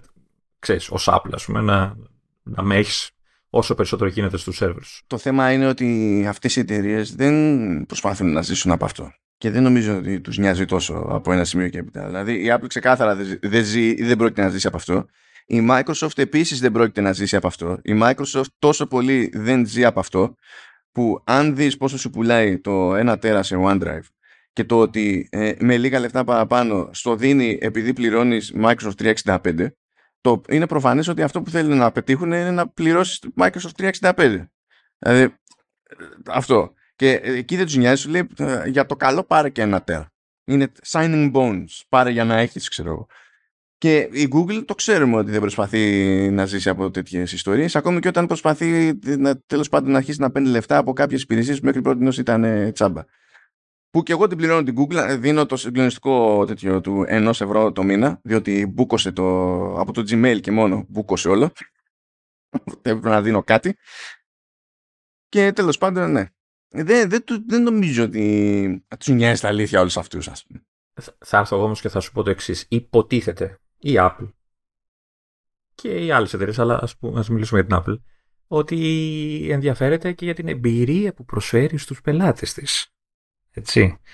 Ε, και αυτό το πράγμα, το, η βελτίωση, η αύξηση του χώρου στο iCloud, οι επιλογές που θα μπορούσε να προσθέσει για διαχείριση και δεν ξέρω τι άλλο θα μπορούσε να κάνει για το iCloud, εμπίπτει σε αυτό το κομμάτι, στο ότι βελτιώνουμε την εμπειρία για τους χρήστες. Καλά τώρα, αυτό μπορείς να το πεις για το οτιδήποτε. Ναι, ε, εννοώ ότι το λέει απλό ότι και καλά και εγώ μας θέλουμε να προσφέρουμε την καλύτερη εμπειρία πάντα έτσι δεν το λέει και γι' αυτό αργούμε να βάλουμε features ναι, εντάξει, όλοι, όλοι το λένε αυτό το πράγμα. Χαίρομαι πολύ. Απλά αν αυτό ήταν, έφτανε από μόνο του για αντιεπιχείρημα, τότε δεν θα προχωρούσε καμία συζήτηση. Και να σου φέρω ένα πάρα πολύ απλό και γρήγορο παράδειγμα. Ε, ε, βγήκε το Logic Pro σε iPad. Ένα από τα στάνταρ που, που κάνεις τουλάχιστον στο podcasting, στο Logic, είναι σε διάφορα σημεία της κυματομορφή να πηγαίνεις και να κόβεις. Σε Mac είναι command, τι, τέλος. Έκοψες. Σαν να τράβηξει μια μαχαιριά. Κρακ, τέλος. Ναι, ναι στο iPad είναι κρυμμένο σε μενού του μενού και ε, θέλει 4-5 πατήματα για να φτάσει στο cut. Δεν έχει καν το keyboard shortcut δηλαδή. Δεν έχει, όχι. Εντάξει, αυτό εγώ θα το θεωρήσω ως ε, παιδική ασθένεια, ρε παιδί μου. Ακόμα είναι νωρίς. Θα μπουν. Ναι, ναι, αλλά γι' αυτό σου λέω αυτό το επιχείρημα δεν οδηγεί πουθενά. Είναι, ναι, αλλά υποτίθεται ότι η Apple ενδιαφέρεται για την εμπειρία. Ξέρεις, δεν, δεν πάμε έτσι καθόλου. Είναι, αυτό θέλω να πω. Όλα είναι μέρος μιας εμπειρίας, ας πούμε. Ναι. Α, Ξέρεις τι άλλο είναι μέρος μιας εμπειρίας που, που εκεί δεν ξέρω πώς ενδιαφέρεται η Apple για αυτή την εμπειρία είναι, είναι κομμάτι της εμπειρίας είναι και η, φτάση, η φάση που φτάνει στο ταμείο όταν έρχεται η ώρα να αγοράσεις Apple hardware ναι αυτή είναι μια σεξουαλική εμπειρία είναι μια πορνογραφικό επίπεδο ε, αλλά, αλλά, να σου πω κάτι εμένα με ενοχλεί πάρα πολύ που σαν χρήστης που είμαι ταγμένος στο οικοσύστημα και θα ήθελα να χρησιμοποιώ πιο πολύ το iCloud για πολύ περισσότερα πράγματα ε, αναγκάστηκα να κόψω φωτογραφίες και βίντεο που είχα, ξέρεις, είχα ανεβάσει όλο το library που είχα από δίσκους και τέτοια ε, ή τέλος πάντων ένα πολύ μεγάλο μέρος του για να, γιατί, γιατί it's fun να έχεις ξέρεις, αναμνήσεις από παλιά και να ψάχνεις και να κάνει και τις διάφορες μπουρδες που κάνει με τα πρόσωπα και να σου βγάζει και αυτό, ξέρεις, ε, τα stories της αναμνήσεις, τα memories που βγάζει κτλ. Είχε, είχε φάση και με ανάγκασε σε μένα να πετάξω ένα πολύ μεγάλο κομμάτι του υλικού, να το πετάξω να το τραβήξω πάλι local για να το έχω και να μην υπάρχει στο cloud, γιατί απλά δεν χώραγε. Γιατί ρε άνθρωπε, θα μου χώραγε αν είχα άλλο ένα tier, ας πούμε, ή οτιδήποτε. Δεν καταλαβαίνω την άρνηση σε αυτό το επίπεδο. Τι να πω. Τέλος πάντων, το έχουμε συζητήσει χίλιες φορές. Δεν, δεν βγάζουμε άκρη εμείς. Εδώ. Ναι, και το θέμα είναι δεν υπάρχει, δεν υπάρχει λύση της προκοπής. Δεν υπάρχει. Δεν υπάρχει εκεί έξω κάποιος που να σου προσφέρει τη, τη λύση που βολεύει. Γι' αυτό ανέφερα και τον ανταγωνισμό. Εγώ το θεωρώ βλακία για όλους. Δεν είναι αυτό το θέμα. Είναι ότι, δεν, δηλαδή, ακόμα και όταν λες γιατί να σε αναγκάζει να φύγεις, δεν μπορείς να πεις, σε αυτά τα σενάρια που μου λες, πάλι δεν μπορείς να πεις πάω και φώνω με Microsoft και αυτή έχει ένα όριο. Θα σου συγχρονίσει ό,τι να συγχρονίσει και μετά θα έχεις το ίδιο πρόβλημα. Λοιπόν, Πάθαμε αυτό το κλασικό που δεν μπορούμε να πούμε για τίποτα περί iCloud χωρίς να θυμηθούμε τα, τα 5 GB free και να τσιτώσουμε. It is what it is. Δεν είναι ευχάριστο. Είναι σπάσιμο νεύρων, αλλά τέλος πάντων αποτυγχάνουμε σε, σε βασικά. Αναγκάζομαι και έχω δύο accounts. Αναγκάζομαι και έχω δύο accounts. Δύο accounts. Ένα άτομο, δύο accounts. Γιατί, because. Επειδή είχα το θράσος να είμαι παλιός και άρα μπερδευόμαστε περισσότερο. Τέλος πάντων. WWDC. Για να δούμε εδώ πέρα. Για να δούμε τι, τι, τι θα φάμε και τι θα πάθουμε. Λεωνίδα έχει βγει εδώ πέρα το link από το βίντεο της παρουσίασης για να είναι έτοιμο στο, στο YouTube. Πέντε μέρες. Πέντε μέρες για μας εδώ πέρα, τέσσερις για αυτούς που μας ακούνε όταν θα είμαστε φρέσκοι. Mm. Ε, Εν τω μεταξύ, όταν μου βγήκε στο feed, μου βγήκε φάση backdated. Και καλά, σαν να δημοσιεύθηκε τελείως άλλοτε. Σαν φάση. Okay. Κάποιος είχε ξεχάσει να πατήσει σε κάποιο κουμπί. Ε, θα το είχαν, ξέρεις, private ή κάτι τέτοιο, ρε παιδί μου. Αλλά και μετά το γυρίσανε να είναι public και φάνηκε από το feed, ρε παιδί μου, η τάδε ημερομηνία. Ό,τι είναι, δεν βαριέσαι. Βέβαια, βέβαια, δεν ξέρω πώς να ερμηνεύσω κάτι υποσχέσεις εδώ πέρα της Apple. Η Apple ισχυρίζεται, ισχυρίζεται ότι θα μπορέσουμε να δούμε το, την παρουσίαση από το YouTube ότι θα μπορέσουμε να τη δούμε ως συνήθως τέλος πάντων από τη ε, σελίδα Apple Events που είναι στο δικό του domain okay, αλλά θα μπορέσουμε να το δούμε και από την εφαρμογή Apple Developer. Τώρα θα πείτε, κάτσε, εμένα κάτι μου θυμίζουν όλα αυτά. Υποτίθεται ότι τα έχουμε ακούσει για τις προηγούμενες χρονιές κτλ. OK. Okay. Ισχυρίζεται όμως, φαντάζομαι στην περίπτωση του Apple Developer, διότι αλλιώς δεν βγάζει πολύ νόημα, ε, ότι θα μπορούμε να τα δούμε αυτά και με SharePlay. Που είμαστε δύο χρόνια που γκρινιάζουμε. Αλλά για άλλη μια φορά δεν εξηγεί αν θα το. αν εννοεί για live ή για μετά. Έλαντε, είναι και αυτό. Το μετά το ξέρουμε. Εκτός αν ε, γι' αυτό το λόγο έχει πέσει στο FaceTime, γιατί το ετοιμάζουν. Ναι, ναι, αυτό. Ε, ελπίζω να εννοεί το ρημάδι το live. Δεν μπορεί να είναι τόσο δύσκολο. Δεν δέχομαι ότι είναι τόσο δύσκολο. Και, και αυτό το, το πράγμα με το live, ε, ξέρεις, θα, θα πήγαινε τόσο ωραία και με τα αθλητικά που τόσο πολύ προωθούν, έτσι, να, να βλέπουν μαζί κόσμος. Μα εκεί το υποστηρίζουν, υποτίθεται. Α, ε, ναι, α, ωραία. Εκεί το υποστηρίζουν. ωραία. Δηλαδή, είναι, είναι, είναι χαζομάρα το, το πράγμα εκεί πέρα. Δηλαδή, απλά κάντε το. Το κουλό είναι ότι σου λέει μόνο μέσα από την εφαρμογή. Γιατί όχι γενικά; Δηλαδή, γιατί πρέπει ντε και καλά να κατεβάσουμε την εφαρμογή για, για να το κάνουμε αυτό το πράγμα; Δεν το καταλαβαίνω. Δηλαδή, αν θέλω εγώ να το βλέπω στην τηλεόραση, δηλαδή, τι σε νοιάζει να το βλέπω στο Apple TV και αφού έχει AirPlay μπουρδα, γιατί να, να, να μην δουλεύει; Ε, τώρα δεν ξέρω τι μπορείς να κάνεις με το AirPlay άμα είναι να πεις ότι τρέχω το, το, το developer app στον Mac και το στέλνεις ξέρω εγώ στο, τι AirPlay, εγώ έλεγα native από το Apple TV ρε, αφού έχει τόσα και μέσα από, το, από την εφαρμογή το βλέπεις και έχει επιλογή για AirPlay, τελεία. δηλαδή... Ναι, αλλά στο Apple TV, στην εφαρμογή TV τέλος πάντων, νομίζω ότι εκεί πέρα το βγάζει μόνο κατόπιν όρτης. Ναι, το ξέρω. Αυτό σου λέω γιατί δεν το κάνουν παντού, ρε παιδί μου, αφού υποτίθεται ότι θα γίνεται από το developers ή στην τελική ας είχε και εκεί πέρα και καλά τάχα μου εφαρμογή ναι. Apple Developer με το σκεπτικό ότι η εφαρμογή αυτή έτσι κι αλλιώς έχει πάρα πολύ αρχιακό βίντεο και από τα sessions και άλλες παρουσιάσεις που γίνονται και μπορείς να κάτσεις να παρακολουθήσεις πράγματα. Έχει πολύ βίντεο το πράγμα δηλαδή. Πλάκα, πλάκα θα ψάξω μπάσκε. Αλλά χλωμό. Ε, αλλά τέλος πάντων ε, ελπίζω να το εννοεί για live αυτή τη φορά διότι θα πει κάποιος, ναι, δεν μπορείτε να βάλετε το stream και να ξεκινήσετε FaceTime call και να ακούτε και να συζητάτε. Όχι. Θέλουμε το SharePlay. Δεν είναι απλά το θέλουμε το SharePlay, έχει το ζήτημα το τέτοιο, το... όταν ανοίξουμε FaceTime call και τρέχουμε και κάποιο βίντεο τέλος πάντων σε σύστημα συσκευή κτλ. τότε κάνει ε, μόνιμη πτώση της έντασης του βίντεο. Ενώ με το SharePlay, όταν δεν μιλάει κάποιος, επαναφέρει την ένταση του, του βίντεο στο κανονικό. Και ακούμε και οι δύο, OK. Okay. Ενώ διαφορετικά δίνει απόλυτη προτεραιότητα στη φωνή και πρέπει να βάλω τα πάντα τσίτα, ας πούμε, για να ακούω τι γίνεται, άμα δεν είναι μέσω SharePlay. Και φυσικά, άμα βάλω τα πάντα τσίτα, μόλις μιλήσει ο Λεωνίδας, θα πεθάνω εγώ. Γιατί θα είναι τσίτα ο ήχος του Λεωνίδα.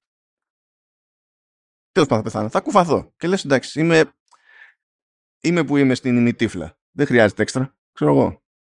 Τέλος πάντων, ε, θα δούμε τι διάλογο θα, θα γίνει εκεί πέρα. Πώς θα, πώς θα υποφέρουμε και αυτή τη φορά.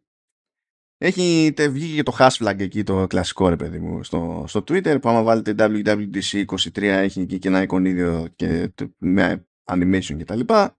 OK, okay, έβγαλε και το logo σε AR και λέει διάφορα. Πετάει και κάτι ατάκες teasers που λέει έρχεται new era και έρχεται coding, έρχονται new worlds και κάτι τέτοια και λέμε εντάξει, μπράβο, το ξέρουμε.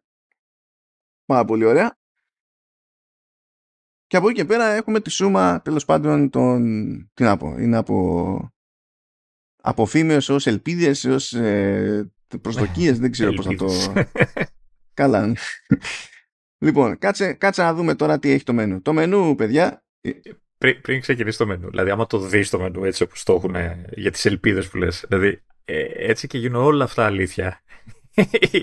το κοινό θα κρατήσει 9 ώρες. Δεν ξέρω. Λοιπόν, βγήκε ο Γκέρμαν σήμερα, 31η Μαου, και είπε ότι το keynote αυτό θα είναι πίτα και θα είναι ένα από τα μεγαλύτερα σε διάρκεια που έχει κάνει και θα είναι σίγουρα και άνετα πάνω από δύο ώρες. Τώρα, βέβαια, όλοι αυτοί χρησιμοποιούν τις λέξεις λίγο περίεργα. Δηλαδή αυτός μπορεί να θεωρεί... Ε, πρώτα απ' όλα έχει ξανακάνει keynotes πάνω από δύο ώρες η Apple. Ξεκινάμε από αυτό. Δεν είναι πρώτη φορά. Θα είναι πρώτη φορά στα μαγνητοσκοπημένα, ας το πούμε έτσι, που υποτίθεται ότι επειδή είναι μαγνητοσκοπημένα και δεν έχεις, ξέρεις, αλληλεπιδράσεις με το κοινό και πέρα δόθε on stage και τα λοιπά να χάνεις έξτρα χρόνο, ή ε, το ενδεχόμενο κάποιο demo να προχωρά πιο αργά από όσο έχεις υπολογίσει και τέτοια, είναι πιο σφιχτά, ρε παιδί μου, και είναι πάντα κάτω από δύο ώρες. Μου κάνει εντύπωση που επιλέγουν πάλι μαγνητοσκοπημένο. Θα μπορούσαν, γιατί έχουν χαλαρώσει πλέον τα μέτρα, θα μπορούσαν να το κάνουν πιο live. Όχι, μ' αρέσουν τα μαγνητοσκοπημένα, αλλά έχει το χαβαλέ του να υπάρχει το κοινό και να ακούσει το, το χαμό, ας πούμε. Δεν είναι ότι δεν θα έχουν developers εκεί και δημοσιογράφους, θα έχουν. Απλά πλέον δεν έχουν τα νούμερα που είχαν πριν. Mm. Δεν, τους, δεν, δεν, δεν, είναι τόσο. Ε, άλλο, άλλο το, το, ε, και, ε, όλα έχουν τη χάρη τους, ρε Και το μαγνητοσκοπημένο είναι πιο σφιχτό, πιο οργανωμένο, πιο αυτά. Αλλά και το live έχει το, το χαβαλέ του, Θα μου πεις, δεν έχουμε jobs πια να κάνει οι μπουρδες, αλλά εντάξει. Εντάξει τώρα, δεν έχουμε. Μπορεί να το μισοφοβούνται ακόμη. Γιατί ναι. μπορεί να είμαστε χαλαρά και τα λοιπά, αλλά τώρα σε ένα τέτοιο περιβάλλον δεν θέλει και πολύ προσπάθεια για να πούμε ξανακολλάμε όλοι. Ναι, σωστά. Και τραβιόμαστε μετά. Δεν, είτε το περάσουμε χαλαρά, είτε δεν το περάσουμε χαλαρά. Το ξαφνικά να είναι η μισή άρρωστη, ας πούμε, είναι λίγο πρόβλημα. έχουμε και τον Χ που έρχεται το, την καινούργια πανδημία που προσπαθούμε. Έχει, ναι, δεν άκουσες που έρχεται η νόσος Χ. Όχι. Και τι σοϊό όνομα είναι ναι, αυτό. Τι μπανάλ πράγμα είναι αυτό. Είναι, θα είναι χειρότερη από τον κορονοϊό. Κατά 70% λέει πιο θανατηφόρα. Γι' αυτό ξεκινάει με Χ. Ναι. ναι δε, δεν έχει σκάσει ακόμα, αλλά το περιμένουμε, λέει. Τι είναι, είναι άλλο πράγμα τελείως ή είναι. Ναι, ναι, ναι. ναι. ναι, ναι. Είναι κάτι συγκεκριμένο ή θεωρητικολογούμε τώρα; Ε, από ό,τι κατάλαβα θα προέρχεται, προέρχεται από τα άγρια ζώα. Δεν, δεν ξέρω. Δεν έχει σκάσει ακόμα κάποιο κρούσμα, αλλά λένε όλοι ότι είναι εξή. Θέμα χρόνου, ρε παιδί μου. και θα, θα, θα είναι κακό. Τώρα είναι φόβος, δεν, δεν ξέρω τι, τι προσπαθούν να δημιουργήσουν. Εντάξει τώρα. Αλλά εντάξει. Λοιπόν, να πούμε εδώ πέρα τα προβλεπέ πρώτα. Τα προβλεπέ φυσικά είναι οι αναβαθμίσεις στα, στα operating systems. Έτσι, δηλαδή εδώ πέρα δεν υπάρχει η αμφιβολία. Θα σκάσει iOS 17, iPadOS 17, macOS 14, watchOS 10, tvOS 17. Αυτά είναι, αυτά είναι στάνταρ. Τώρα... Φαντάζεσαι να μην να, να το περάσουν σε μια υποσημείωση. δεν παίζει, δεν παίζει. Δηλαδή, minimum iOS και macOS και watchOS θα πούνε. tvOS άλλη χρονιά δεν έχει αναβρεθεί καν, οπότε αυτός κανένας. Και iPadOS 17 δεν ξέρω καν αν θα έχει τίποτα αλλαγές προκοπής για να πεις ότι τους δίνουμε ξέχωρα χρόνο ενώ μπορούμε να δείχνουμε κάτι σε iOS και να λέμε Α, αυτό θα είναι και σε iPad, ξέρω εγώ. Και μου φαίνεται και λίγο ύποπτο το ότι έγινε και το τσέρτσελο που έγινε με Logic Pro και Final Cut πριν από τη φάση.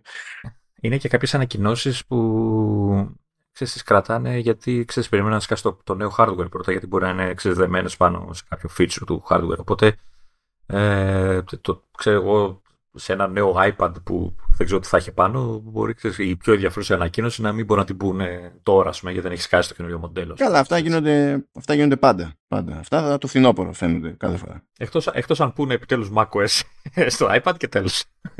ναι, προτιμώ να, θα ήθελα να μην. Θα ήθελα να μην. δηλαδή ξέρω άτομα που θα τους ευχαριστούσε αυτό το πράγμα, αλλά καλύτερα όχι, παιδιά. Δεν είμαι φίλος του κόμμα. macOS Touch.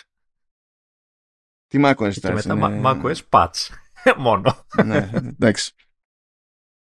Λοιπόν, πάμε. Τι υποτίθεται ότι ακούγεται για iOS 17. Ε, ε, ακούγεται λέει ε, επιλογή τύπου και καλά smart display για το lock screen στις περιπτώσεις που το τηλέφωνο είναι κλειδωμένο και οριζοντίως. Γενικά αυτό που έχω να πω εγώ σε αυτή την περίπτωση είναι ότι ειδικά με τα μεγάλα τηλέφωνα ε, κακώς δεν γίνονται πράγματα όταν το έχεις κάπου γυρισμένο τέλος πάντων οριζοντίως. Όπως και να έχεις. Θα είναι σαν αυτό που κάνει περίπου το ρολόι σε πιο glorified έκδοση. Το γυρνάς όταν φορτίζει και σου εμφανίζει ένα πράσινο ρολόι, ξέρω είναι. Φαντάζομαι, αλλά θα ήθελα να είναι κάτι πιο τροφαντό, διότι ναι, σκέψου, σκέψου το εξής. Ε, τυχαίνει τέλος πάντων και βάζω σε ένα τρυποδάκι το τηλέφωνο και βάζω να παίζει ξέρω εγώ podcast ή βάζω να παίζει λίγη μουσική ή βλέπω κάποιο βιντεάκι ξέρω εγώ γιούχου. Δεν έχει σημασία τώρα. Προφανώς δεν πάμε για την ποιότητα εκεί πέρα, έτσι, αλλά ε, ε, hang in there για μια στιγμή. Βα, ε, πες ότι βάζω Apple Music. Γιατί εντάξει το βίντεο έτσι κι αλλιώς θα το πλαγιάσω για αλλιώς pointless. Α, πες ότι βάζω Apple Music. Για να βλέπω σωστά τον player και να κάνω ό,τι θέλω να τα κάνω σε, με, τα, με τα controls, με το, να χειρίζομαι τον player, πρέπει να έχω όρθιο το τηλέφωνο. Αλλά ο σωστός τρόπος να ακούσω στέρεο είναι να το έχω πλαγιαστό το τηλέφωνο. Αντίστοιχα, μου λες, ξέρω εγώ, ότι στα τηλέφωνα εδώ και χρόνια τέλος πάντων και καλά υποστηρίζει και spatial audio τέλος πάντων στο μέτρο του δυνατού και πάει λέγοντας. Για να ακουστεί αυτό σωστά και να κερδίσεις ό,τι μπορείς να κερδίσεις αυτή την περίπτωση, πρέπει να είναι πλαγιαστό το τηλέφωνο. Γιατί υποτίθεται ότι έχει να δουλέψει με δύο πηχεία, το ένα αριστερά, το άλλο δεξιά. Αν το βάλεις κάθετα, πάει περίπατο. Δεν είναι στημένος ο ήχος για να είναι spatial τέλος πάντων. Dolby Atmos, whatever. Με τα ηχεία το ένα κάτω από το άλλο. Αν το κάνω εγώ δηλαδή είναι φάση σε αυτή την περίπτωση ή ακούς σωστά και παιδεύεσαι για να αλλάζεις κομμάτι ξέρω εγώ ε, ή δεν παιδεύεσαι να διαλέγεις μουσική και να κάνεις ό,τι άλλο θέλεις αλλά ακούς χειρότερα. Ή το βάζεις οριζόντια, έχεις αγοράσει ρολόι και τα ελέγχεις από το ρολόι ε, ναι. Πάλι το βλέπεις όλο στραβά, βέβαια. Δηλαδή, α, κάτσε να δω λίγο το album art και είναι όλο πλάγιασμένο. Δηλαδή, είναι, είναι λίγο χασό. Υπάρχουν διάφορα τέτοια ας πούμε, που είναι περίεργα. Και να θυμίσω έτσι ένα κοσμοϊστορικό rant που είχα κάνει πέρυσι που έλεγα ότι έχει τρεις διαφορετικές προσεγγίσεις σε τρεις διαφορετικούς players, media players, η ίδια η Apple και στρέφεται όταν γυρίσει το τηλέφωνο ο player των audiobooks στο Apple Books. Εκεί στρέφεται. Στα άλλα δεν στρέφεται. Είναι δύσκολο. Και δεν τα καταλαβαίνω τέλος πάντων αυτά. Αλλά τέλος πάντων. Okay. Ελπίζω να είναι τροφαντό, να μην είναι μόνο στο lock screen αυτό το πράγμα. Και νομίζω ότι ακούγεται κάτι και για το Apple Music που λέει ότι τέλος πάντων. Αν δεν, δεν ξέρω αν το εννοεί αυτό πλαγιαστά ή όχι, λέει ότι όταν θα θες να δεις τους στίχους, ξέρω εγώ, ε, θα, και θα τους προβάλλει και στο lock screen. Που ε, σε αυτή την περίπτωση δεν ξέρω ακριβώς να πω την αμαρτία μου ποιο πρόβλημα λύνει πέραν ε, του πιθανού προβλήματος ασφαλείας διότι όσο έχει το πράγμα όταν βάλεις την προβολή των, ε, των στίχων σε Apple Music τότε το τηλέφωνο δεν κλειδώνει αυτόματα. Γιατί θεωρεί ότι θες να βλέπεις τους στίχους. Τώρα το έσπανα, θα δούμε. Anyway ε, έχουν ακουστεί διάφορα πραγματάκια για journaling app που σε κάποιο βαθμό θα μπλέκεται υποτίθεται με κάτι από Find My whatever είναι λίγο ασαφές αυτό ε, νέο interface λέει για το Control Center, ό,τι και αν σημαίνει αυτό. Ε, περισσότερες δυνατότητες λέει για το Dynamic Island, ό,τι και αν σημαίνει αυτό. Βλέπετε πόσο φλού είναι τα πράγματα στο software. Ε, μέχρι στιγμής η ιδέα του Dynamic Island νομίζω είναι αναμενόμενο. Έτσι, δηλαδή δεν είναι δυνατόν να μην κάνουν κάτι παραπάνω με την καινούριο feature, έτσι. Ε, Λεωνίδα, θέλω να σε ενημερώσω ότι τα ίδια σκεφτόμασταν και για το Touch Bar. Ότι δεν μπορεί να τα αφήσουν έτσι και να μην κάνει ποτέ τίποτα άλλο. Ναι, ρε, αλλά το Touch Bar είναι σε ένα μάτσο ξέρω εγώ, σε συγκεκριμένη συσκευή. Όλα, θα πεις και το Dynamic Island το ίδιο είναι, αλλά ξέρω, είναι επειδή ε, κέρδισε τις εντυπώσεις, ε, μου φαίνεται πιο δύσκολο να το παρατήσουν. Λεωνίδα, το, το, η, touch bar, η Touch Bar είναι από το 2016. Είναι 7 χρόνια που πουλάνε Touch Bar. Εξακολουθούν και πουλάνε το γυαλατζή το MacBook Pro με Touch Bar και λένε κιόλας ότι αυτό το MacBook Pro το γυαλατζή που εμείς θέλουμε να εξαφανιστεί μαζί με το Air είναι τα δημοφιλέστερά τους MacBooks. Τι να πω τώρα, εντάξει. Εγώ θυμάμαι ότι κανείς δεν γούσταρε το touch bar. Έτσι. Ναι, αυτό δεν σημαίνει ότι, ότι αυτοί δεν έχουν σύστημα με touch bar. Είναι διαφορετικά τα concept. Είναι τέτοιο. Ναι, αλλά το άλλο που τράβηξε και την προσοχή και έκανε και marketing και όλα τα site το δείχναν για αυτά, ε, νομίζω τους δίνει ένα κίνητρο να βάλουν κάτι παραπάνω. Ελπίζω, ελπίζω, αλλά θα δούμε. Λοιπόν, ε, πιο interactive widgets από το στόμα τους και στο Θεού ταύτη. Καλά, αυτό το λέμε από τότε που βγήκαν τα widgets. Ναι, είμαστε στην τρίτη χρονιά τώρα, κάτι πρέπει να γίνει. συνεχίστε, συνεχίστε. Ε, λέει βελτιώσει το search, ό,τι και αν σημαίνει Καλά, αυτό. ναι. Okay. Ε, θα φυτρώσει, λέει, η εφαρμογή Health στο iPad. Αμήν. Επιτέλους, επιτέλους, επιτέλους δηλαδή. Πιτε, χωρίς το ε, επιτέλους. Έτσι, σκέτο. έτσι, επιτέλους. σκέτο. Και φαντάζομαι τώρα, επειδή άκουγα μια συζήτηση σχετικά που λέει ρε παιδί μου ότι εντάξει τόσο δύσκολο ήταν τόσο γύρω ας πούμε και τέτοια. Και προφανώς δεν είναι το porting το, το θέμα, αλλά σε αντίθεση με πιο αστεία παραδείγματα όπως αυτό του καιρού και του calculator και κάτι τέτοια, ε, νομίζω ότι εδώ πέρα μήνυμου υπάρχει και ένα θέμα απορρίτου. Διότι αυτή τη στιγμή ας πούμε το Health App υπάρχει μόνο στο τηλέφωνο και όλα τα δεδομένα είναι κρυπτογραφημένα μόνο εκεί. Και αν βάλεις την εφαρμογή στο iPad, φαντάζομαι για να βγάζει νόημα το πράγμα, θα πρέπει να τα συγχρονίσεις αυτά τα πράγματα με end-to-end encryption. Το, το θέμα είναι ότι μέρος του Health App υπάρχει και στο ρολόι κάποια features του, έτσι, που, που συγχρονίζει, δηλαδή βήματα και αυτά τα συγχρονίζει μεταξύ τους. Ναι, αλλά εκεί είναι device to device, δεν πηγαίνει μέσω iCloud το sync. Θα, ναι, θα μου πεις δεν μπορεί να το κάνει αυτό με το iPad, όντως.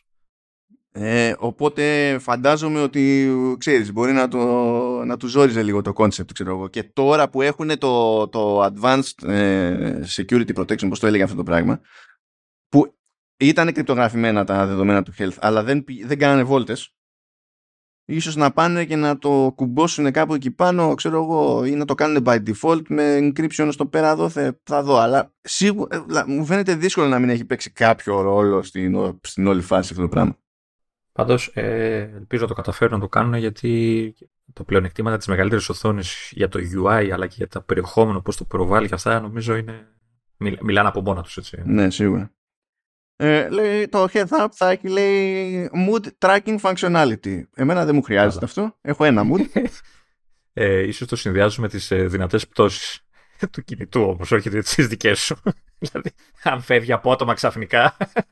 Δηλαδή θα, θα, ρωτούνται, θα ρωτούνται, λέει, οι χρήστες για το πώς πήγε η μέρα τους και τα λοιπά. Βασικά με το που θα με ρωτήσει εμένα η εφαρμογή πώς πήγε η μέρα μου και να μην είχα το ένα mood, θα έχω το ένα mood. Θα είναι κατευθείαν ενόχληση. Δηλαδή τώρα που να κάθομαι να εξηγώ. Κοίτα, η αλήθεια είναι ότι αν θεωρήσω δεδομένο την ε, απάντησή σου στην, ε, με το που άνοιξα την, ε, που απάντησα μάλλον εγώ την κλίση που μου έκανες για να συνδεθούμε και τα λοιπά πριν ξεκινήσει η ηχογράφηση, που ήταν ε, μια παραδοσιακή κλίση, δηλαδή dream dream, έλα μάνο τι κάνεις, σκατά. Ε, ψέματα να πω. Όχι, ε, ελπίζω να έχουν ειδικό εικονίδιο για σένα, έτσι, να έχει το πουπ ε, emoji κατευθείαν, να το πατάς και να ξέρει το κινητό τι, τι, τι παίζει. Τι να πω, άκου, άκου τα αστεία συνεχίζονται με το Health App. Λέει ότι και καλά θα, θα μπουν λέει features για tracking vision changes. Λες να το συνδυάζουν με το γυαλί εδώ; Αλλά να πεις πώς θα καταλάβει το γυαλί τι, τι, τι παίζει. Δεν ξέρω, αλλά δεν θα ήταν κακή ιδέα. Ναι, ναι, αλλά θα πρέπει κάπως να, πώς να βλέπει τη μοιοπία σου, ξέρω δηλαδή. Όχι να τα βλέπει. Εκτός, εκτός αν, ε, αν ξέρεις, ε, αλλάζω το focus στο γυαλί, άρα δεν βλέπεις καλά. Όχι εσύ, τώρα, μα δεν πρόκειται ούτως ή άλλως η εφαρμογή τι θα κάνει, θα σου αξιολογεί εσένα το, το μάτι, αλλά θα μπορείς να βάζεις φαντάζομαι κάποια στοιχεία και τώρα, και τώρα νομίζω μπορείς να βάζεις τις συνταγές σου όσοι έχουν. Ναι. Αλλά νομίζω ότι αυτή τη στιγμή ας πούμε απλά βάζεις τα στοιχεία. Ενώ το tracking που λέει εδώ, ίσως ξέρεις να ασχολείται και με πράγματα overtime. Πώς είναι τα trends; Θα, θα μπορούσα να το, να το συνδυάσουμε με τον αισθητήρα το, το εγκύτητα στο proximity, proximity sensor. Όσο πιο κοντά είναι στη μούρη στο κινητό, τόσο πιο στραβός είσαι, ξέρω εγώ, κάπως έτσι. να το πέρα, να βλέπει έτσι. Ή ξέρω εγώ, άμα καταλαβαίνω ότι ακουμπάς το κινητό με τη μύτη. ναι, και τότε τι θα λέει, Ναι, το ξέρουμε, είστε στραβοί. Ευχαριστούμε. το ξέρουμε κι εμείς. δεν ξέρω. Α, τέλος πάντων, λέει ψηλό updates εδώ πέρα σε lock Κάτι λέει για font size και τέτοια τώρα. Εντάξει. Ό,τι κάνουν είναι ευπρόσδεκτο εδώ. Εντάξει, και τη δυνατότητα λέει να κάνουμε share τέλος πάντων σε design για lock screen. Εντάξει, not bad. κάνουμε με τα καντράν ρολογιού του. Τα καντράν! Αυτά, αυτό μου αρέσει πολύ αυτή η λέξη. Α, τη χρησιμοποιώ αφού είναι. Τη χρησιμοποιεί το industry. Τι να κάνω. Καντράν. Ναι, είναι, είναι, είναι σωστή και ταυτόχρονα με ενοχλεί. Είναι καντράν. Ε, εντάξει, θα κάνω. είναι ρε παιδί μου, πώς να σου πω, μάντρα. Είναι.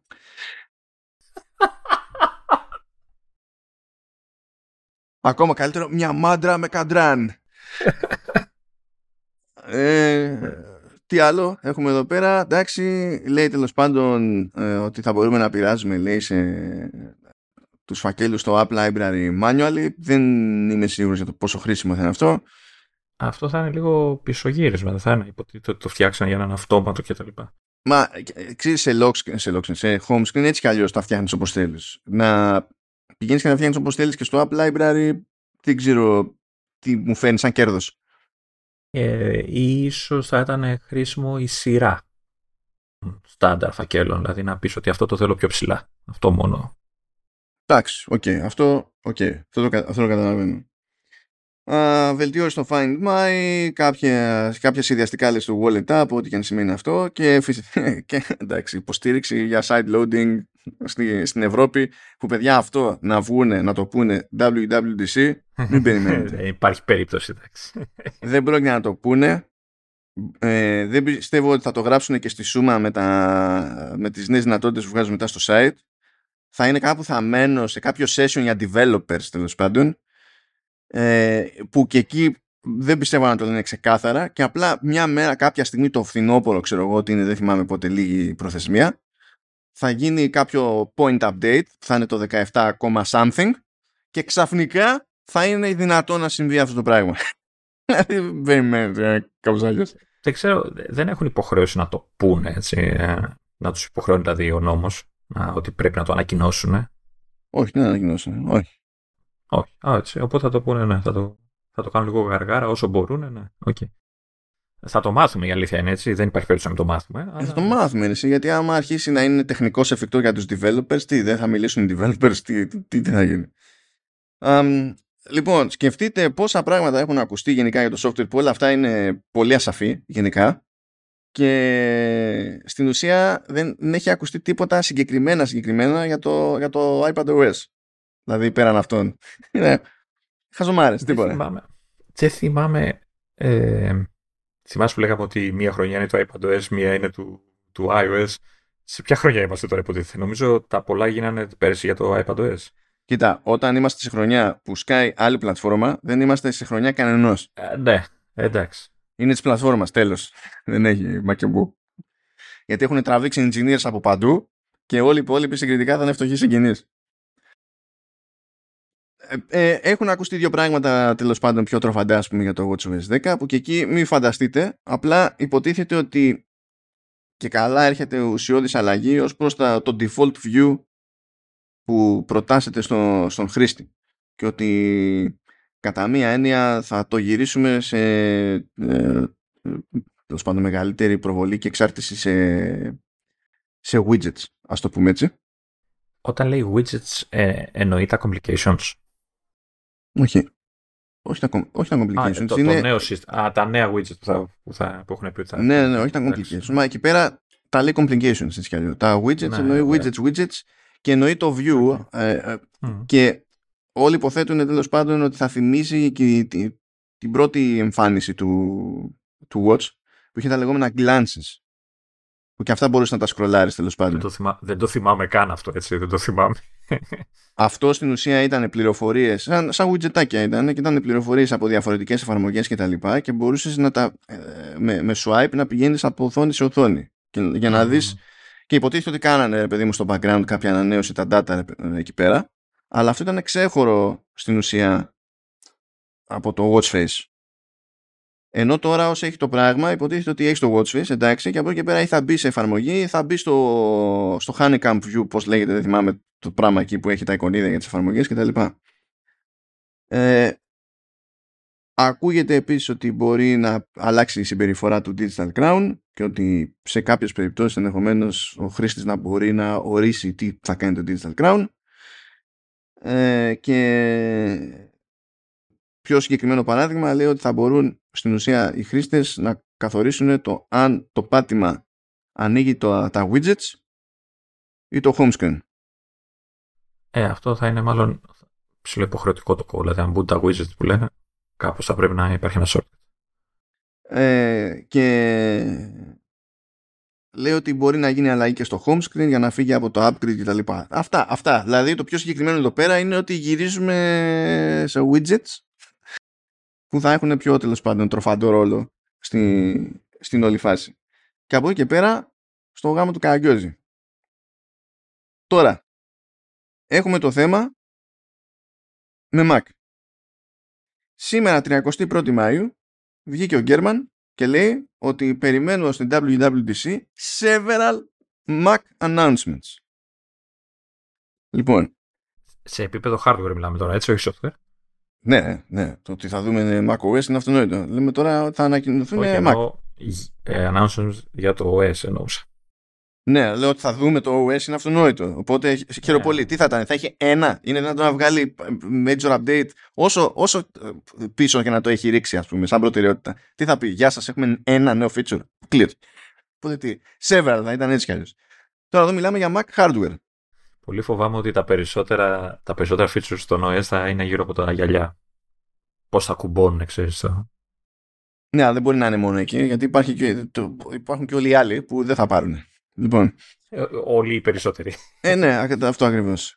Λοιπόν, λέει ότι ε, έρχεται, έρχονται several Mac hardware announcements. Θέλω να σας πω λοιπόν το εξής ότι στον τρόπο με τον οποίο στον τρόπο τον οποίο λειτουργούν και εκφράζονται όλοι αυτοί οι αναλυτές και τα λοιπά, με το που ξεφεύγουν από τον αριθμό 1 και πάνε στο 2,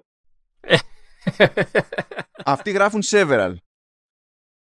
Σας το λέω να το ξέρετε. Όπως αυτό που λέμε, ε, πώς το λένε, τερμάτισα στους πρώτους 10 και είσαι ο δέκατος, ξέρω εγώ. έτσι. Κάπως έτσι. Είναι, είναι αυτό που λέει ε, ε όταν ξέρεις. Ε, είσαι 8 αλλά θες να ακουστεί καλύτερα. Δεν θες να πεις ότι είμαι στο top 10, λες είμαι στο top 8. Έτσι. Απλά είμαι, είμαι ο 8 είναι, το κάνουν μερικοί αυτό. Τέλος πάντων, λέει several Mac announcements έτσι, για hardware. κρατάτε, δηλαδή μην μη το δέσετε ότι πάμε για την απόλυτη παπάντζα. Χαλαρά, χαλαρά, χαλαρά. Λέει several new Max. Λοιπόν, αυτό που υποτίθεται ότι το έχουμε δέσει κόμπο και θα είναι πάρα πολύ αστείο έτσι και δεν βγαίνει, θα είναι το 15 το MacBook Air.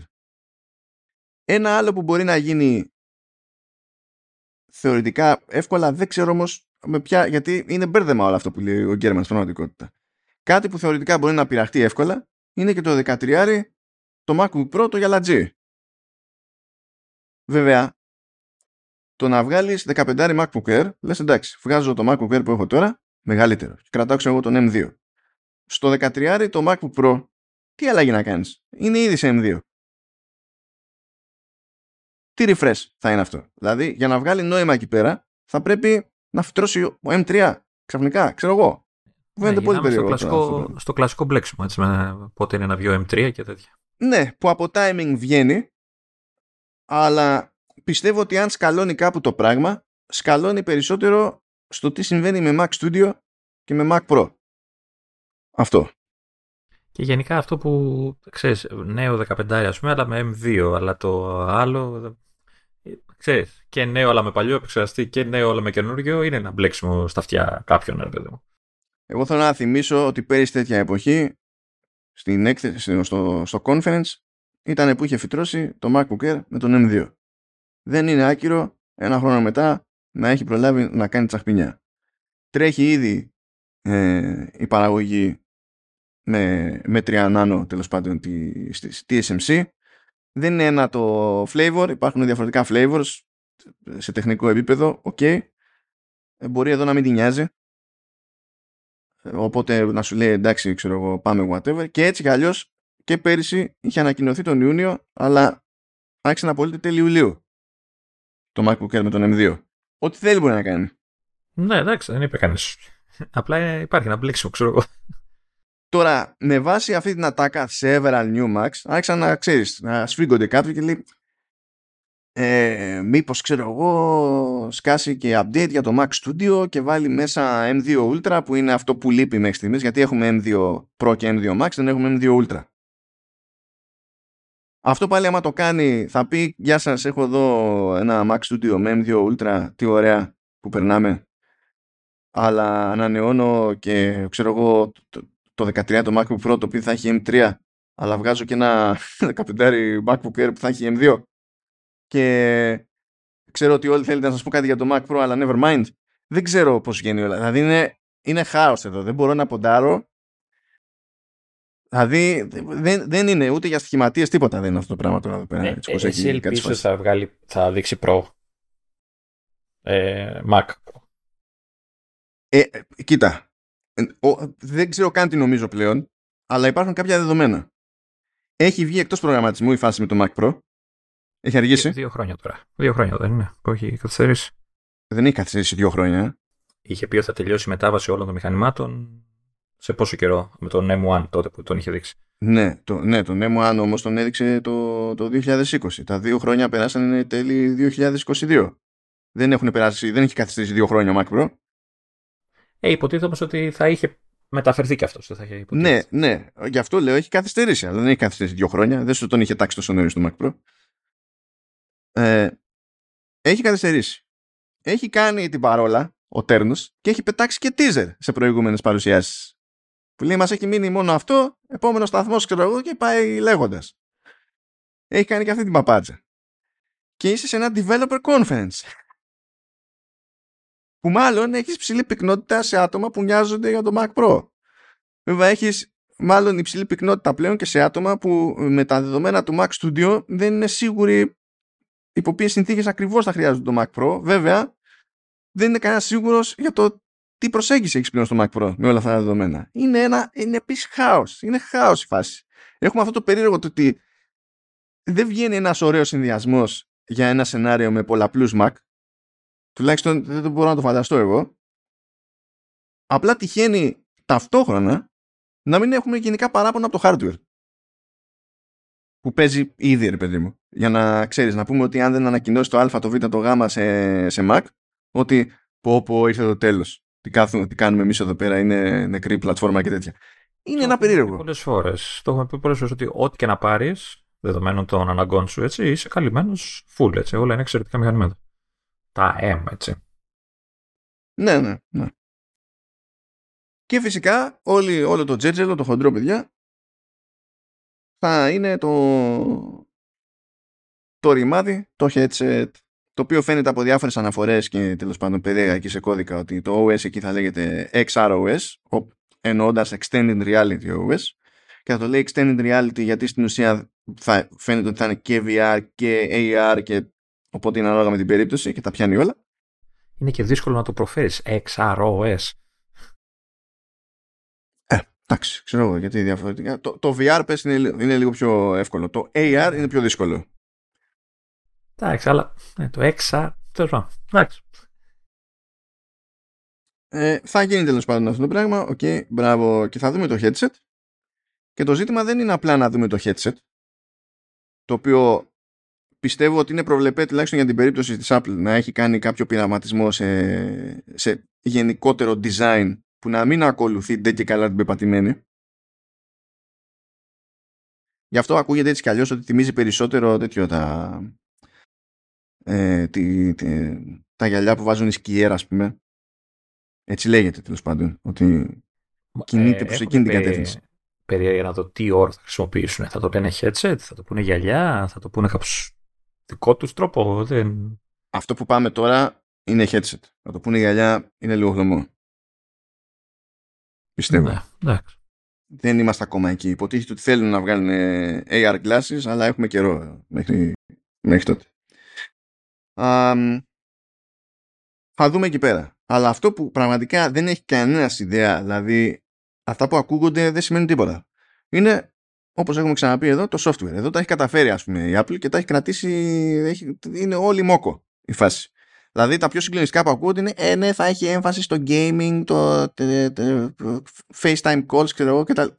Τι σημαίνει αυτό, τίποτα. Ναι, θα τρέχει κάποιο παιχνίδι. Ναι, θα μπορείς να κάνεις κλήσεις. Χαίρομαι πολύ. Υπήρχε περίπτωση να βγει και να μην μπορούσες να τα κάνεις αυτά. Χαίρομαι πολύ. Το ζήτημα είναι πώς. Είπε ότι θα μπορείς να το χρησιμοποιήσει και καλά σαν monitor για το Mac. Πάρα πολύ ωραία. Ή σαν extended monitor για το Mac. Πάρα πολύ ωραία. Ε, αυτά τα κάνουν όλα. Όλες αυτές τις συσκευές κάνουν κάτι αντίστοιχο έτσι. Δηλαδή, ε, ναι, ναι. ναι. Ό, όλα αυτά είναι προβλεπέ. Όλα αυτά είναι προβλεπέ. Δεν πρόκειται η Apple να προσπαθήσει να μας πείσει με αυτά. Ε, και εκεί πέρα περιμένω ότι θα έχουμε τζέρτζελο. Ε, μου κάνει εντύπωση που έχει καταφέρει να είναι απόρριτο να μην ακούγονται ούτε για το hardware, ούτε για το software καλά, πολύ πιο εύκολο, αλλά και το hardware αυτά που ξέρουμε, δηλαδή σήμερα από αυτά που βγήκαν, ξέρω κτλ. Ε, αλλά γενικά καμία σχέση με άλλες χρονιές και άλλες συσκευές που μαθαίναμε σχεδόν τα πάντα, ας πούμε έτσι. Ούτε σχήμα ξέρουμε, ούτε. Όλοι φαντάζονται κάτι.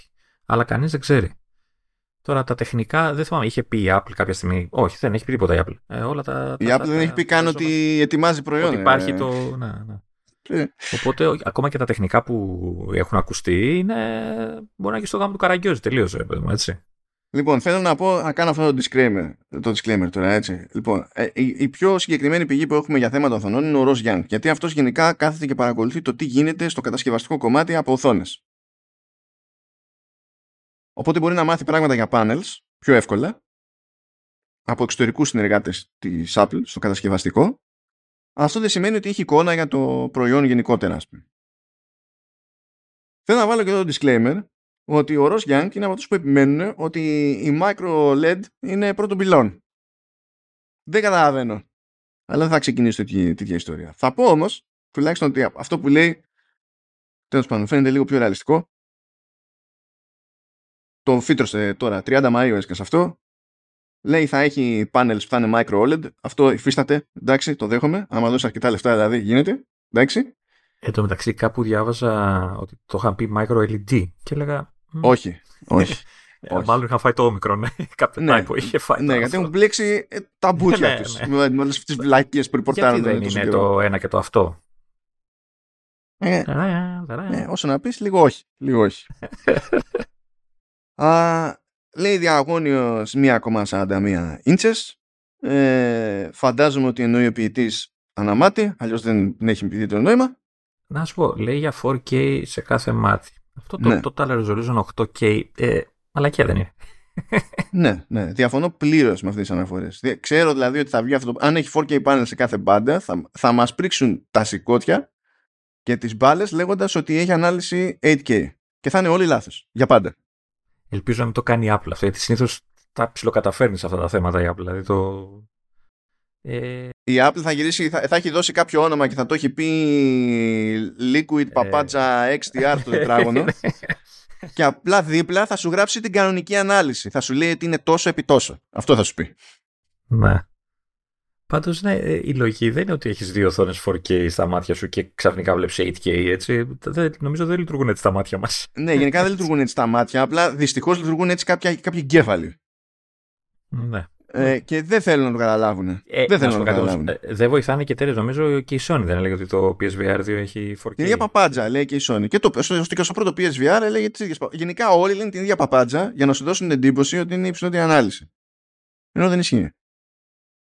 Γιατί κάθεται ένας και λέει, Ναι, αλλά αφού δείχνει, ξέρω εγώ, και είναι, λέει, ε, ε, είναι 2K και καλά. Τέλος πάντων, άλλη κουβέντα ο όρος 2K. Ε, 2K σε κάθε μάτι. Ε, 2K στο ένα μάτι, 2K στο άλλο μάτι, ώρα 4K. Και λες, ρε χαλβά. Όταν είσαι μπροστά σε μια οθόνη που είναι 4K, πόσα K βλέπει το μάτι, το ένα; πόσα; Δεν τα βλέπει όλα; Βλέπει 4. Το άλλο μάτι πόσα βλέπει; Πάλι 4. Τότε χαλβά γιατί δεν λες ότι τηλεοράσει σου είναι 8K. Δηλαδή δεν τους καταλαβαίνω. Εντάξει, είναι... όπως, όπως δεν καταλαβαίνω και τους, και τους μονιτοράδες που επιμένουν, ξέρω εγώ, σκάει ένα τέτοιο. Αυτό είναι πιο πολύ στο χώρο του PC. Σκάει ένα monitor που είναι super duper ultra wide 32 προς 9 και επειδή στη μία διάσταση, ξέρω εγώ, είναι, έχει 2.500 pixel, λέει το monitor που πήρα είναι 2.5K. Τι είναι αυτό, δεν σημαίνει τίποτα αυτό. Όταν λέμε, όταν λέμε 2K, 4K και τα λοιπά, υποτίθεται ότι το εννοούμε κάπως συγκεκριμένα επειδή στο χώρο της εικόνας και στον κινηματογράφο αυτό πηγαίνει με στάνταρ αναλογίες. Άρα όταν θα σου πει τη μία διάσταση μπορείς να υπολογίσεις την άλλη διάσταση και να ξέρεις το, το, το σύνολο. Θα πει κάποιος ναι αλλά και η Apple δεν λέει ξέρω εγώ ότι έχει, έχουμε 4,5K monitor στο τέτοιο ξέρω εγώ στο iMac. Ναι, ναι. Γιατί δεν χρησιμοποιεί αυτά τα νούμερα, γιατί παντού βάζει 16 προς 10. Ή 16 προς 9 τέλος πάντων. Εκεί παίζει να έχει 16 προς 9, 16 προς 10 είναι στα monitor. Στα, στα, στα MacBook. Κινείται στα, στα ίδια πλαίσια και ξέρουμε τι σημαίνει το ρημάδι. Ξέρουμε τι σημαίνει. Όταν πας σε 32 προς 9, δεν σημαίνει το, το ίδιο πράγμα το 2,5K. Ε, να πω εδώ ότι είχαμε καιρό να ακούσουμε rant για οθόνες. Ναι, τέλος ε, πάντων. Ναι. Να το βάλουμε στη λίστα κάτω από το micro LED zoom και τι άλλο είναι, και φακή και σύστημα κάμερας και δεν ξέρω τι. Να μπει και αυτό. Μα για αυτό το θέμα τελικά είναι η ρημάδα η πυκνότητα. Τι κάτσει και μου λες τώρα, ό,τι να είναι, ξέρω εγώ. Άμα μου έχεις κάνει. Κάνε 48 προς 9 το monitor και πες μου εκεί είναι 2,5K. Ε, θα τα μετράω τα pixel με το χέρι. Θα τα ένα-ένα, θα τα πατάω με το δάχτυλο. Τι να το κάνω αυτό το πράγμα; Ναι, αλλά είναι 2,5K. Ε, μπράβο. Okay. Εδώ λοιπόν λέει σε αυτά τα panels 4.000 pixels per inch γελάει ο κόσμος. Δηλαδή φυσικά και θα κάνεις σχεδόν 3 εκατοστάρικα το κάθε panel. Μόνο του, κατασκευαστικά. Μόνο του. είναι αυτό. Ε, ε, θυμάσαι πόσο είναι το, το iPhone ας πούμε, που έχει κάποιος ως αναφορά συνήθως; Περίπου, περίπου 500 είναι. Ε, που είναι super οθόνη για, τα, για το μέγεθος έτσι και τα λοιπά. Ναι, το, το, το, το τέτοιο, το, ναι, ναι, δεν το συζητάμε. Όχι, παιδιά, για να είναι καμπάνα η φάση στο μάτι, όταν έχεις οθονίτσες σε τέτοια απόσταση από το μάτι, η απέτηση για πυκνότητα είναι τέρμα Θεού. Είναι τέρμα Θεού. Τα χωράνε ρε, σε 4.000 πίξελ. σε, μια, σε μια μισή ίντσα. Ούτε καν μια μισή. 4.000 λοιπόν pixels per inch και λέει, καλά αυτό είναι τώρα για το, αυτό είναι το peak έτσι, και συνήθως όταν τα κάνουν αυτά εννοούν ότι το καταφέρνουμε ανά πάσα ώρα και στιγμή σε ένα σημείο, σε μια γωνίτσα του πάνελ, όχι παντού στο πάνελ. Αν τέλος πάντων, πάνω λέει από 5.000 νίτ φωτεινότητα. Φαντάζεσαι να, να αναβέ όλο το πάνελ. Εντάξει, τυφλός. Μα και σε μια στιγμή να ανοίξεις το λάθος πλάνο, άμα το, το grading έχει γίνει στραβά, στο, στο βίντεο, ας πούμε, μπορεί να έχεις ένα βίντεο ανατολή του ηλίου και να, να σου σκάσει τη μούρη και να πεις ε, My eyes, my eyes. Take it away, take it away. Άμα είναι πέντε χιλιάρικα μέσα στη μάπα ξαφνικά, ας πούμε. That's not funny. Δεν, υπάρχει problem εκεί πέρα. Δεν ξέρω καν θα τα κάνει τα πέντε χιλιάρικα. Γιατί δεν είναι ότι είσαι όπως το τηλέφωνο θα βγεις έξω και θα είσαι στον ήλιο και θα βάράει ο ήλιος στο πάνελ. είναι μέσα στη μάπα στο πάνελ. Δηλαδή σε κλειστός γύρω-γύρω, ξέρω εγώ. Δεν ξέρω τι άλλο παίζει εκεί πέρα. Αυτά τα διάβασα και γέλαγα εννοείται, έτσι. Δεν, δεν το συζητάμε. Απλά δεν το. Δεν. δεν. Μήπως, μήπως έβαλε κατά λάθος έξτρα μηδενικά. Εν τω μεταξύ το, βλέπω το, το tweet του ότι λέει για άνω των 5.000 nits. Όχι ναι, 5.000, ναι, ναι. πάνω από 5.000. Για να καταλάβετε έτσι υπάρχει, υπάρχει, μια, τέτοιο, υπάρχει μια τηλεόραση της Samsung σε 98 inches που φτάνει τα 5.000 nits. Μικρότερα μοντέλα στη σειρά Neo QLED πάλι τη Samsung φτάνουν τα 4 χιλιάρικα. Οι περισσότερες τηλεοράσεις, οι περισσότερες τηλεοράσεις κινούνται 2 με 5 αλλά και αυτό όταν δεν μιλάμε για OLED. Η OLED που υποτίθεται ότι είναι σε γενικές γραμμές το καλύτερο πράγμα που μπορείτε να βρείτε από εικόνα κτλ. Δεν πιάνουν τα 2 χιλιάρικα που να έχει το Θεό Μπάρμπα. Και αυτοί έχουν micro OLED πάνω από 5 χιλιάρικα. Εν τω μεταξύ βλέπω ότι το, το PSVR 2 λέει 265. Τεράστια ναι. διαφορά. Αν ισχύουν τα νούμερα. Ναι, τεράστια διαφορά. Και με 265 σου τάζει HDR το, το, τέτοιο, το, το PSVR 2. Δηλαδή, τι πέ... Το, χωρίς HDR το Quest 2 είναι, είναι 100, 100 nits. Το ένα το PSVR που το έχω. Πόσο είναι, θυμάσαι; Για να δω περίπου, ξέρεις, τι... Πρέπει να είναι κάτω από 2,65 λογικά, έτσι, ναι. Από το Καλά, σίγουρα είναι κάτω από 2,65, αλλά κάτσε να δω τώρα γιατί είναι και αυτό του 16 τόσο παλιός. Το... Γιατί αυτό το έχω σαν αναφορά, ρε, το έχω το, το, το πράγμα. Για να το δω λίγο. Στα γρήγορα, φυσικά δεν έχει εδώ που ήρθα, γιατί να έχει; Ναι, δεν το βλέπω εδώ πέρα πρόχειρο στα, στα στο spec list, οπότε θα, θα σε γελάσω. Δες παιδιά, αυτό το πράγμα, ξέρεις, θα, άμα βγει, άμα οι οθόνες είναι αυτές και ε, ισχύουν και όλα τα υπόλοιπα, έχουμε, ξέρω εγώ, 12-14 κάμερες. Είναι ό,τι να είναι whatever. Έχουμε δύο chipsets πάνω, το ένα είναι ο M2, το άλλο είναι κάτι άλλο, γιατί ο M2 μόνος του δεν την πάλευε. Ή ό,τι να είναι. Και γίνουν αυτά τα πράγματα. Δεν ξέρω πώς θα διαχειριστώ τη φάση, μα είναι δυνατόν να κάνει τρία χιλιάρικα. Δηλαδή, Εντάξει, ε, διαβάζω, έχω το άρθρο μπροστά του, του Μακρούμερς είναι, ναι. Έχει πολύ φάση να διαβάζει τα σχόλια από κάτω. Έτσι, ε, για να δω, ένα, δύο σχόλια. Το δεύτερο σχόλιο τώρα είναι από πάνω προς τα κάτω, έτσι. Ε, έχει πει ο άλλος, έχει αναλύσει εκεί Νίτσε, Νούτσε, που... Ναι, και λέει από κάτω ο άλλος. και λέει imagine porn in this thing. δηλαδή, Φυσικά. Φυσικά. Φυσικά. δηλαδή οι έχουν λιώσει με τα τεχνολογικά εκεί να προσφέρουν το καλύτερο και ο άλλος είναι πορ. Λοιπόν, τώρα για να μην βλεβόμαστε, ε, γενικά, αυτό το προϊόν με τέτοια προσέγγιση έχει, πιστεύω, ένα στόχο βασικό, που αυτό πρέπει να το πετύχει όπως και δίποτε. Και μετά ας πουλήσει τέσσερα κομμάτια πρέπει να δείξει στον κόσμο ένα σενάριο χρήσης και ουσιαστικής, ουσιαστικής χρησιμότητας και αξιοποίησης του mixed reality που να είναι above and beyond. Όχι να είναι με καλύτερη εικόνα και δεν ξέρω εγώ τι, αλλά να είναι πράγμα που να το βλέπεις και να λες δεν μπορώ να το αγοράσω, αλλά ξέρω ότι το θέλω. Με πρώτη ευκαιρία. Γιατί, εγώ γιατί κρατάω πολύ μικρό καλάθι. Δεν γιατί, ξέρω. από ποια άποψη; Ε, ε, εννοώ ότι δεν, δεν νομίζω θα το καταφέρουν. Δεν, δεν τους στόχο. Δεν ξέρω. Μακάρι να βγω ψε... Άμα δεν καταφέρουν αυτό, τότε θα έχουν πολύ μεγαλύτερο πρόβλημα αργότερα. Να ξέρεις τώρα, είναι και λίγο και το hype που έχουμε, ε, που έχουμε φάει. Δηλαδή θα σου δείξουν κάτι και θα λες εντάξει. δεν ξέρω κατά πόσο μπορούμε να διακρίνουμε αυτό το πράγμα που λέει. Δηλαδή, μπορεί να δείξουν κάτι και να, να, να, μην, να μην σου φανεί, ρε παιδί, να, να, να περίμενες κάτι τελείως διαστημικό. Ε, χαίρομαι Γι' αυτό μετά υπάρχουν όλοι, στις δοκιμές όλοι οι developers, όλοι οι δημοσιογράφοι. Χαίρομαι πολύ, ε, Λονίδα. Το ζήτημα είναι με τον α ή β τρόπο αυτό πρέπει να το πετύχουν. Πρέπει να το πετύχουν. Γιατί αν δεν πετύχουν αυτό και αυτό που καταλάβει ο χρήστης, αυτό που, το, που θα μείνει στο χρήστη, είναι ότι απλά κάνει πάνω κάτω ό,τι κάνουν και τα άλλα headsets απλά καλύτερα, τότε δεν υπήρχε ποτέ λόγος να φτιαχτεί κάτι τόσο φαντασμαγορικό από άποψη τεχνολογικής, δηλαδή σε, σε hardware. Δεν υπήρχε κανένας λόγος. Αν δεν μπορεί η μόνη συνεισφορά της Apple να είναι ότι εγώ πηγαίνω για πιο εξωτικό hardware.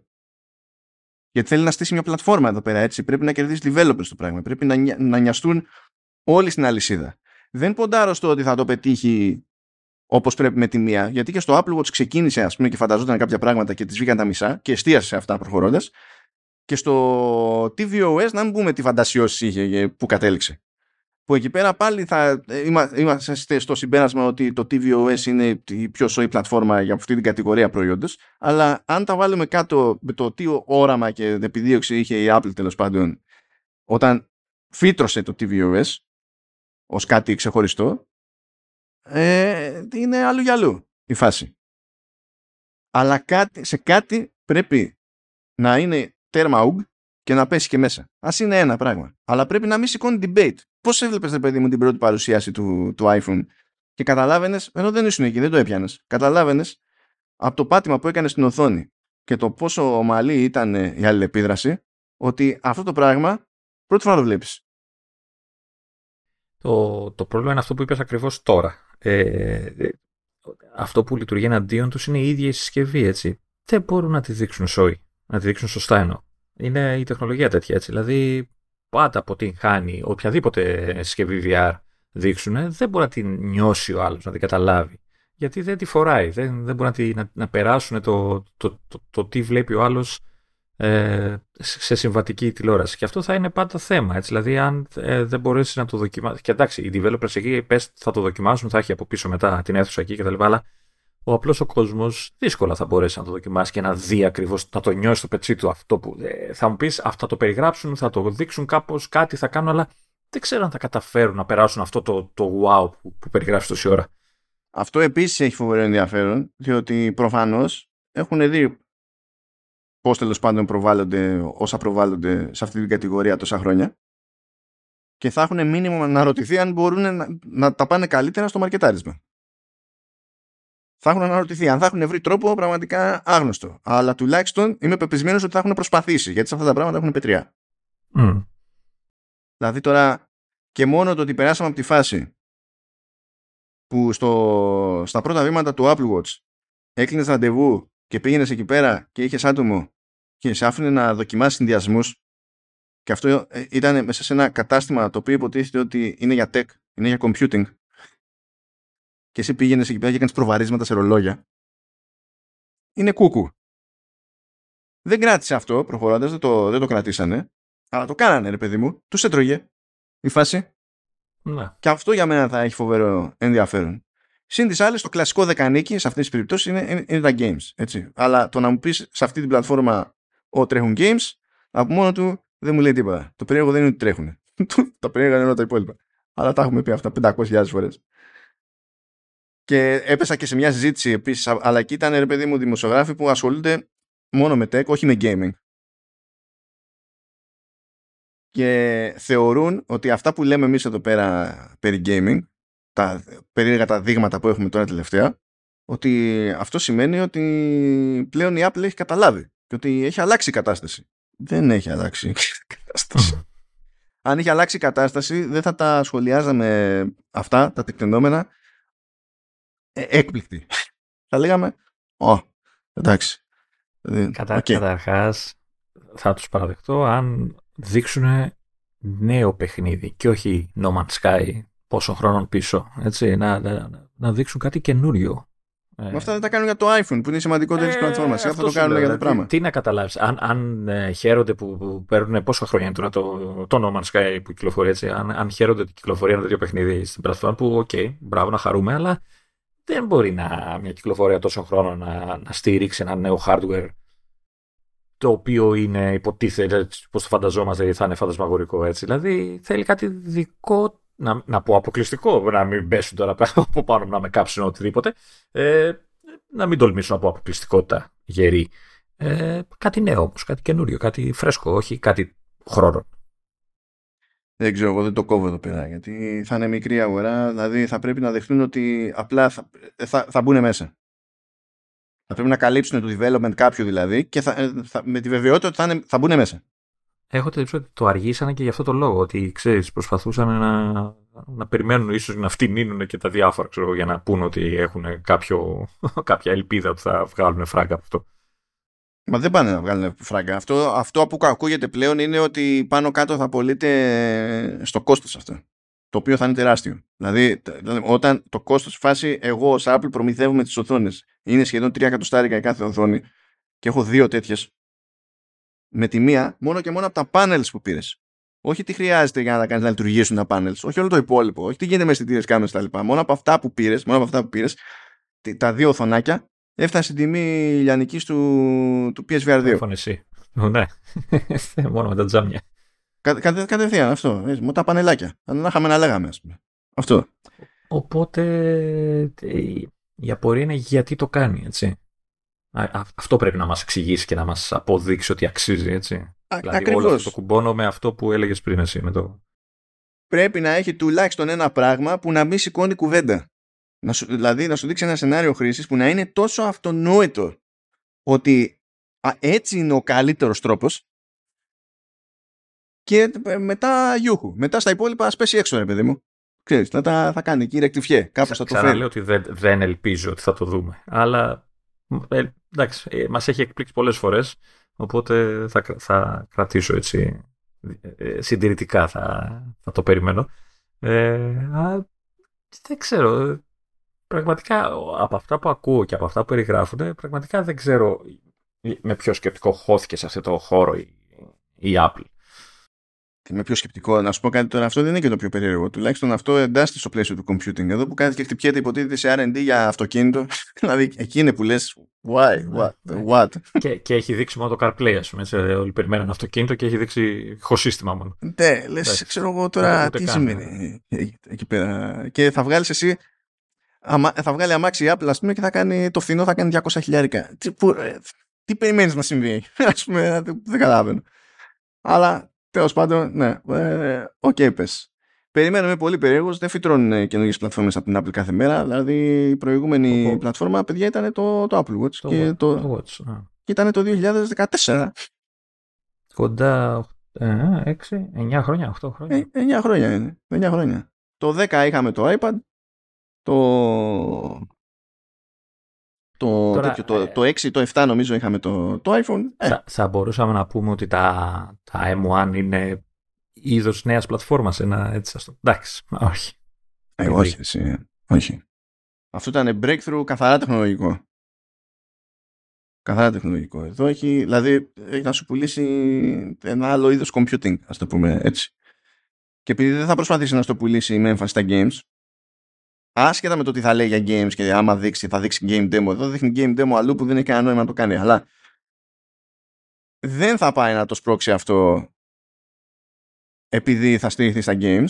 Απλά θα της αρέσει που θα εισπράττει από τα games. OK, okay, το ξέρουμε. Παραμύθι.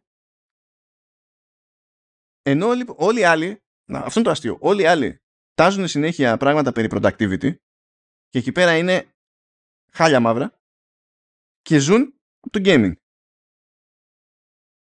Δηλαδή το μεγαλύτερο πρόβλημα θα πάρεις Quest. Κατά πάσα πιθανότητα στο quest αν είναι να κάνεις ένα πράγμα περισσότερο από κάτι άλλο θα είναι να παίζεις κάνα παιχνίδι. Διότι το Horizon Worlds που έχει η Meta ως χώρο productivity, επικοινωνίας κτλ. είναι απέσιο, είναι τόσο απέσιο που δεν το πάνε ούτε ήδη που το φτιάχνουν και χρειάστηκαν managers στα reality labs να, να επιβάλλουν τη χρήση του στους εργαζομένους. Καταλαβαίνεις. Άρα έχουμε χρόνια να περιμένουμε ενδιαφ... ενδιαφέρουσα WWDC, έτσι. Ενώ, ξέρεις, με κάτι τελείως καινούριο και... Ε... Δε, λες να το, να το δείξουν One More Thing ή όχι. Είναι too much για One More Thing. Καλά έκανες και το πες, διότι νομίζω ότι εδώ μετά από τόσα χρόνια κολλάει. Η τελευταία φορά που είπανε One More Thing ήταν το 16 και δυστυχώς ήταν για το Touch Bar. Ας πούμε ότι δεν βγήκε. Ας πούμε ότι δεν βγήκε. Έχουν περάσει αρκετά χρόνια. Αλλά δεν είναι, πώς να σου πω, είναι δύσκολο να τους, να τους συγχωρέσει δεύτερη φορά που θα το έχουν χρησιμοποιήσει και θα είναι για παρόλα. Δηλαδή, πρέπει να είναι πολύ σίγουροι για, το, για τη χρήση, το επίπεδο τέλος πάντων της χρήσης αυτής της ατάκας. Αλλά πιστεύω σηκώνει Άρα, θεωρητικά. Α, άμα το κάνουν έτσι, λογικά θα είναι το τελευταίο πράγμα που θα δούμε έτσι. Θα έχουν δείξει όλα τα άλλα. Έτσι. Ναι, απλά θα έχουν δείξει όλα τα άλλα σε τρία τέταρτα και μετά θα αφιερώσουν μία μισή ώρα σε αυτό. Ξέρεις, θα είναι κάπως έτσι το, το πράγμα. Ε, εντάξει, εγώ είμαι ενθουσιασμένος διότι δεν βλέπουμε κάθε μέρα τέτοιο μπάσιμο. Ε, είμαι πάρα πολύ περίεργος. Ε, επιφυλακτικός λιγάκι, δεν ξέρω. Είμαι λίγο απεσιόδοξος. Είσαι απε... Να είσαι επιφυλακτικός, καταλαβαίνω. Απεσιόδοξος. ε, ναι, ρε παιδί μου, εντάξει. Ε, σαν hardware θα είναι wow, ρε παιδί μου. Από εκεί και πέρα δεν ξέρω αν θα καταφέρει να πείσει. Αυτό που ρωτάς και εσύ, ρε παιδί μου, τι είναι αυτό που θα το κάνει να ξεχωρίσει. Γιατί υπάρχει και το εμπόδιο, ρε παιδί μου, ότι άμα θες χρήση-χρήση, πρέπει ο άλλος να δεχτεί ότι θα φοράει κάτι στη μούρη του. Και σε αυτό, ακόμα και αν κάποιος γουστάρει το προϊόν, ο, ο, ο, ο πολύς ο κόσμος, δηλαδή ο μέσος άνθρωπος, πηγαίνει κόντρα, δεν κάνει κέφι. Άρα χρειάζεται ακόμη πιο τούμπανο επιχείρημα. Ε, και αν είναι και αλήθεια για αυτό που λένε για την μπαταρία που θα την κρεμάς πάνω σου και τέτοια, όλοι θυμόμαστε πόσο περίεργο ήταν το PSVR με όλα αυτά τα καλώδια που είχε. Τώρα να έχεις και την μπαταρία ξεχωριστά στη ζώνη. Δεν, δεν, δεν είναι το ίδιο. Δεν είναι το ίδιο. Θα σου πω γιατί δεν είναι το ίδιο. Γιατί, γιατί δεν θα είναι δεμένο σε σταθερό σημείο. Ρε, παιδί, ε, βέβαια, αλλά... πηγαίνει μαζί σου. Ενώ το άλλο ήταν άμα ναι. πάρεις φορά, τραβάς πράγματα μαζί και ήταν και καλωδιούμπες, καλωδιούμπες τώρα, όχι αστεία ναι, πράγματα. αλλά πάλι, ρε παιδί μου, ξέρεις, θα φοράς την κάσκα ή πώς θα είναι τέλος πάντων κτλ. Και, και θα σου λένε, ξέρεις, βάλει και αυτό από εκεί. Θα, θα φαίνεται λίγο βλακία, ρε παιδί μου, αυτό λέω. Ναι, απλά θα γλιτώνεις θερμότητα και βάρος που αυτό είναι πολύ σημαντικό στη χρήση.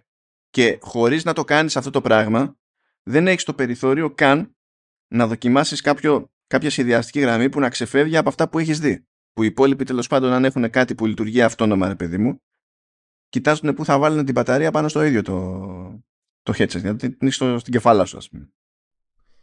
Ε, αυτό, αυτό που φαντάζομαι είναι ότι αν όντως είναι η μπαταρία εκτός και βγουν αληθινά οι αληθινές φήμες, είναι ότι θα περάσει η περίοδος που θα ακούμε Α, τι μπουρδα είναι αυτό που έκανε η Apple. Ε, Εμείς το έχουμε μέσα ε, αυτό εδώ και μετά θα ανακοινώσουν όλοι ξέρεις, μοντέλο με την μπαταρία έξω. Είναι, είναι στάνταρ αυτός ο κύκλος. Δεν, ναι, δεν, δεν, δεν ξέρω πόσο τι περιθώριο έχει να επιβιώσει αυτό σαν, σαν στάση όμως, διότι δεν είναι απλή διαφορετική, διαφορά φιλοσοφίας τέλος πάντων ή σχεδιαστικής προσέγγισης.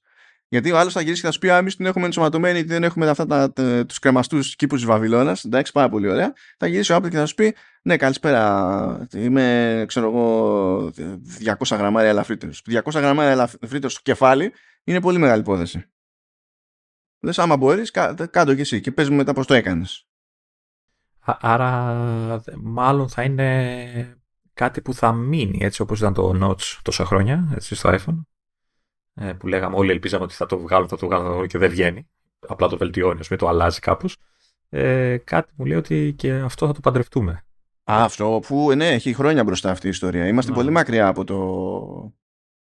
Δηλαδή, ως συνήθως θα μικραίνουν πράγματα, θα μικραίνουν πράγματα, θα μικραίνουν πράγματα, θα πέφτει η κατανάλωση, θα πέφτει η κατανάλωση. Πρέπει όλα αυτά, να, όλη η αλυσίδα να προσαρμοστεί mm.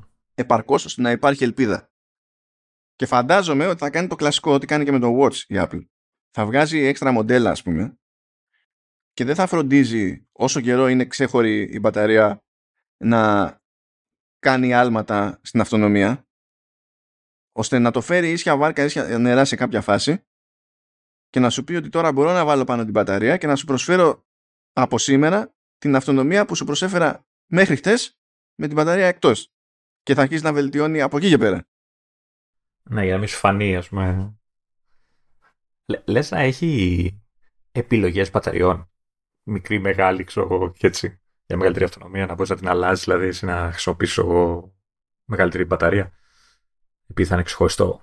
Ε, θεωρητικά γίνεται, αλλά. Ε, δηλαδή η μπαταρία είναι στην τελική. Αλλά νομίζω ότι δεν είναι τυχαίο που έχει ακουστεί ότι α, οι μπαταρίες θα είναι OK για περίπου δύο ώρες χρήση κτλ. Και, και δεν έχουμε ακούσει για εναλλακτικές, διότι δεν νομίζω ότι και η Apple θέλει. Θα, θα σου κρεμάσει, θα σου κρεμάσει κάτι στη ζώνη. Δεν νομίζω να βιάζεται να σου πει θες κάτι ακόμη πιο βαρύ στη ζώνη. Που εγώ θα έβαζα κάτι ακόμη πιο βαρύ. Γιατί, οκ, αλλά δεν νομίζω ότι ξέρεις είναι ένα μήνυμα που θα τη βόλευε ρε παιδί μου. Ξέρω εγώ, μπορεί να πέφτω έξω σε αυτό. Στη τελική μια επιλογή είναι να φτιάξει μεγαλύτερη μπαταρία, έτσι. Απλά λέμε τώρα. Ναι, ξέρεις, αυτό θα λειτουργούσε σε φάση που, σε σενάριο χρήσης που είσαι καθιστός, που δεν σε νοιάζει τόσο πολύ το βάρος, μπορεί να το ακουμπήσει και κάπου αλλού την μπαταρία, ας πούμε, και να είναι για τα productivity apps, ξέρω εγώ, ή οτιδήποτε. Για ένα FaceTime call, ξέρω εγώ, να μην έχει άγχος ότι σε μισή ώρα θα τελειώσει η μπαταρία. Κάπως έτσι το σκεφτόμουν. Για κάτσε εδώ πριν την κάνουμε να δω τι παίζει με το τέτοιο, τι παίζει στα feeds, να δω αν μας ξέφυγε κάτι, κάτι συγκλονιστικό. Βασικά βγήκανε, βγήκανε beta, εντάξει. Βγήκε για το Watch βασικά update. Κανονικό. Ναι, εκεί πέρα ήταν point point something, ήταν πιο τέτοιο, πιο μικρό. Εδώ πέρα λέμε για τα... Ε, κανένα bug, κανένα, καμιά τρύπα ασφαλείας και, και τα λοιπά. Εντάξει, OK. Okay. Ε, λέει και εδώ κάτι σχετικό με το headset, ότι το design αυτό τέλος πάντων ζόρισε το κατασκευαστικό κομμάτι γιατί δεν ήταν στημένοι για τέτοια προσέγγιση, ενώ από τους υπόλοιπους στην κατηγορία ξέρουν, έχουν προσαρμοστεί. Και η Apple λέει χρειάστηκε να αναπτύξει ε, τη, την πρώτη καμπυλωτή μητρική. Καλά, σε αυτά δεν τη φοβόμαστε. σε αυτά δεν τη φοβόμαστε, εντάξει. Είχε κάνει και το κουβά, δεν θυμάσαι. Εντάξει, τι άλλο λέει εδώ. Λέει ότι αυτό το έχουμε επίσης ξανακούσει ότι θα υπάρχει κάποιο τέτοιο τύπου digital crown λέει πάνω δεξιά που θα μπορεί να αναλαμβάνει τέλος πάντων την ομαλή μετάβαση από VR σε AR. Power button στα αριστερά, μπράβο. Ε, θα, θα αναλαμβάνει και το focus των γυαλιών. Αυτό το να μπορούσε εύκολα να, ξέρεις, να μαχάνει λίγο την εστίαση και αυτά να, να μην χρειάζεται να μπαίνει σε μενού και τέτοια. Το focus; Ναι, αυτό που να βλέπεις λίγο καλύτερα. Τώρα αυτό μπορεί να είναι και μηχανικό, να έχει άλλο διακόπτη για να επηρεάζει. Όπως βλέπεις, που είναι θολά καμιά φορά και πρέπει να το πειράξεις λίγο, όπως κάτι στα κιάλια. Α, ναι, ναι, ναι, εντάξει, όχι. Αυτό είναι συνήθως πρέπει να το φέρεις στα κέντρα. Οπότε συνήθως αυτό μηχανικό πρέπει να έχει να, κάτι να μετακινείται. Δεν είναι θέμα okay. software. Γιατί έχει να κάνει με τις αποστάσεις των ματιών σου και, και, τα, και τα κέντρα, όπως είναι και στα γυαλιά τα κέντρα τέλος πάντων. Τους φακούς δηλαδή. Που δεν είναι ίδια από άτομο σε άτομο και ή φτιάχνεις το φακό έτσι. Άρα, πώς να σου πω, μετακινείς το φακό στην ουσία για να βρεις το κέντρο σωστά, ή δεν. Δεν είναι ότι πατάς ένα κουμπί και μετά αλλάζει. Αλλά θα δούμε τώρα, ξέρω εγώ. Και φυσικά είναι και ερωτηματικό το θέμα το τι γίνεται με αυτούς που φοράνε γυαλιά οράσεως, γιατί έχουμε ακούσει τρελά πράγματα εκεί πέρα. Ότι θα μπορείς να παραγγείλεις φακούς με συνταγή και θα έχει θέση να τους βάλεις, ξέρω εγώ, αλλά να βάλεις φακούς σχήμα μέσα. Και κάτι τέτοια. Αυτό και να είναι Το πιο λογικό είναι να έχει χώρο το headset να χωράνε τα γυαλιά, ρε όπως κάνει δηλαδή το VR. Ναι, μην ποντάρεις αυτό, γιατί με το design που φημολογείται, το πιο πιθανό είναι ναι. να μην χωράνε. Θα τα φοράσει απ' έξω. Και γι' αυτό ακουστήκανε και αυτά το ενδεχόμενο να μπορείς να βάλεις τα κρύσταλλα μέσα. Ε, θα είναι χαζό αν δεν έχουν βρει κάποια λύση της προκόπας σε αυτό το πράγμα. Γιατί πολύ Μα αυτή είναι η λύση της προκόπας, να βάλεις φακούς μέσα. Ναι, αλλά θα πρέπει να αγοράσει ο άλλος γυαλιά φακούς. Ή ξέρω, θα, λες, θα τα παραγγέλνουν, θα, θα σου έχει επιλογή να τα παραγγείλεις μαζί με το μηχάνημα. Αυτό είναι, ένα, είναι μια απορία επίσης για το πόσο θέλει να μπλέξει σε αυτή τη διαδικασία. Yeah. Η Apple απλά να δίνει τα specs για τους φακούς και πηγαίνεις και φτιάχνεις. Τώρα θα πεις, θα πρέπει να πάρεις ξεχωριστά τους φακούς. Πότε νοιάστηκε η Apple για το ότι πρέπει να δώσουμε και άλλα λεφτά, Λεωνίδα; ναι. Πότε, πότε νοιάστηκε; Χαρά της, μη σου πω. Αν μπορούσε να τους φτιάχνει η ίδια για να πληρώνουμε εκεί, θα το έκανε. Ε, λέει τέλος πάντων ότι θα είναι μαλακό το υλικό τέλος πάντων του δεσίματος εκεί πέρα. Λογικό, εντάξει. Ε, το οποίο δεν είναι προβλεπέ στα headsets που έχουμε μέχρι τώρα. Είναι πιο, πιο σκληρά γιατί έχουν και το βάρος της μπαταρίας και κάπως πρέπει να κουμπώσει όλο αυτό το, το πράγμα. Λέει τώρα καλά, λέει για eye tracking και τα λοιπά. Αυτά είναι προβλεπέ. Άμα είναι τεχνικώς εφικτό και οικονομικά εφικτό στο PSVR 2, προφανώς και στα άπειρα λεφτά του τέτοιου. Εντάξει, OK, okay, μπράβο. Αλλά λέει μπροστά θέλει λέει και ένα τέτοιο, ένα καμπυλωτό κομμάτι, λέει, λεπτό κιόλας καμπυλωτό κομμάτι γυαλιού. Εντάξει, γυαλί, απίστευτο, δεν το πιστεύουμε. Θα έχουμε άλλο ένα πράγμα να σπάσουμε. Τώρα βέβαια δεν ξέρω πώς κουτουλάτε για να το κάνετε αυτό εύκολα, αλλά τέλος πάντων, OK. Okay. Ε, Θα σου δείξω. Α. Φυσικά θα, θα, θα έχει κάνει παπάντζης ό,τι, ό,τι μπορεί τέλος πάντων για να μην φαίνονται από τον εξωτερικό παρατηρητή οι κάμερες, οι αισθητήρες κτλ. ή να μην φαίνονται εύκολα, το οποίο προφανώς θα έχει, πάει, θα έχει δυσκολέψει την κατάσταση. Λέει επίσης ότι ε, χρειάζεται προσοχή γιατί μπορεί να παραμορφωθεί λέει, το, το γυαλί και να, να, όχι να παραμορφωθεί το γυαλί, να επηρεάζει το γυαλί στην ουσία το πώς στάνει η εικόνα στην κάμερα και να είναι παραμορφωμένη η εικόνα και αυτό μπορεί να οδηγήσει ξέρω, λέει, σε, σε ναυτία άμα δεν ισιώσει η εικόνα και κάτι τέτοια. Ε, το υλικό, λέει, το, το γυαλί αυτό είναι πιο εύκολο να σπάσει σχέση με οθόνη iPhone διότι δεν είναι flat. Χαμούλης. χαμούλης, χαμούλης. Ένας τόσος ξέρει τώρα. Φαντάζεσαι, ε, αυτό, αυτό που λέγανε για τις εφαρμογές ότι θα έχει ξέρεις, κάποιες εφαρμογές που θα τις έχει ειδικά για, για XROS. Ε, φαντάζεσαι να το ανοίγεις και να έχει το, το home screen του iPhone. να έχει τα grid με τα εικονίδια. Προμηθευτής των οθονών λέει είναι η Sony και αυτό που ακούγεται είναι ότι η Sony είναι αδύνατο να φτιάξει πάνω από 250.000 ε, μάλλον ε, ζευγάρια οθονών άρα μισό εκατομμύριο οθόνες για 250.000 headsets. Οπότε είναι στη φάση, παιδί μου, ξέρεις, και να θέλετε όλοι ξαφνικά να τα αγοράσετε επειδή ήρθε το, ε, το τέλος της ανέχειας, πιεστήκαμε στο τάλιρο, όλοι μαζί κερδίσαμε τον Joker, σαν να ήταν jackpot, ο καθένας ξεχωριστά. Δεν προλαβαίνει καν η Sony να, φτιάξει τα πάντα για να φτιάξει η Apple τα τέτοια, ας πούμε, δεν δε, δε χωράνε. Δεν χωράνε. Αλλά μου αρέσει αυτό το σχόλιο που έχει εδώ πέρα που λέει ότι είναι τόσο ακριβές, λέει, η, ε, οι οθόνες. Ακόμα και για τα δεδομένα της Apple τέλος πάντων σαν φάση που η Apple λέει θα, αντί, αντί να σουτάρει ένα, το προβληματικό προϊόν θα προσπαθεί όντως να το επισκευάζει. Λες, έσφιξε τον ζωνάρι Οικονομία, κάνουμε οικονομία. Δύσκολη καιρή, πληθωρισμός, συμπίεση του πραγματικού εισοδήματος και τέτοια. Όπου φαντάζει. Και λέει στη, νωρίς λέει στην ανάπτυξη του, του προϊόντος Τώρα αυτά έχουν ξεπεραστεί. Προφανώς δεν είναι γιατί άμα ήταν σε αυτό το στάδιο δεν θα μπορούσε να λανσάρει τίποτα. Έτσι. Θα ήταν ε, καταστροφικό οικονομικά, δεν θα βγάζει νόημα. Λέει στην αρχή, λέει, έφτιαχνε ξέρω εγώ 100 headsets την ημέρα, αλλά μόνο τα 20 ήταν ok. Καλά θα πήγε γι' αυτό αυτό για να καταλαβαίνετε, γιατί θα ακουστεί τώρα πάρα πολύ αυτό. Ε, εντάξει, και οι άλλοι έχουν VR headsets και δεν είναι. Δεν, δεν παίζει στο ίδιο επίπεδο. Τώρα για καλό, για κακό, άλλο debate. Αλλά δεν παίζει στο ίδιο επίπεδο. Οι τύποι είναι βλαμμένοι. Οι τύποι είναι βλαμμένοι. Και θα το δείξουν τώρα και προφανώς δεν θα βγει μέσα στο καλοκαίρι αυτό το πράγμα. Δεν θα βγει μέσα στο καλοκαίρι. Ούτε ε, με τη μία βγήκε το Apple Watch. Το Apple Watch το δείξανε και το κυκλοφορήσανε μήνες μετά. Ε, νομίζω πιο σφιχτό ήταν το λανσάρισμα του iPad αλλά μήνες χώριζαν την ανακοίνωση και την πρώτη κυκλοφορία του πρώτου, του πρώτου iPhone. Εδώ μήνες χώριζαν την ανακοίνωση και την κυκλοφορία του πρώτου iMac. Όταν έχει κάτι που θέλει να το κρατήσει πιο κρυφό και είναι φρέσκο φρέσκο, αφήνει αυτό το περιθώριο γιατί ξέρει ότι όταν θα χρειαστεί μετά να δώσει τις συσκευές, να περάσουν validation, να πάρουν stamp AC, να πάρουν το OK από FCC και δεν ξέρω και εγώ τι, μετά δεν μπορείς να κρύψεις τίποτα. Οπότε θα το καθυστερήσει επίτρες για να το για να μην φανεί πουθενά. Και από ό,τι φαίνεται για να προλάβει να φτιάξει και μερικά. Γιατί άμα λανσάρισμα με πέντε κομμάτια δεν γίνεται, Λεωνίδα.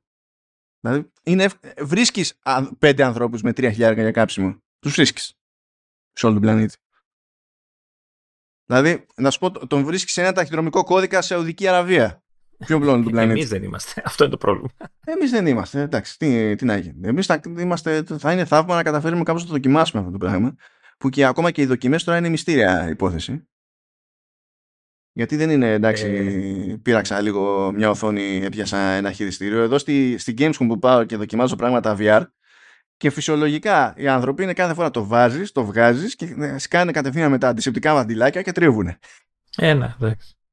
Τρίβουνε. Γιατί είναι που είναι, ρε παιδί μου. Έχει ο καθένας το δέρμα του, έχει ο καθένας την αηδία που βγάζει από το δέρμα του το, το, σμίγμα που υποτίθεται μας προστατεύει ε, από διάφορα πράγματα εκτός από την αηδία.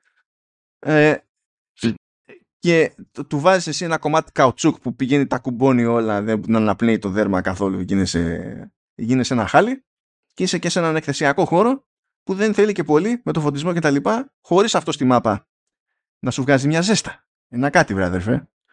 Και κουμπώνεις και αυτό το πράγμα σαν βεντούζα στη μάπα. ε, φυσικά θα είσαι μετά με τα, τα, τα μαντιλάκια κτλ.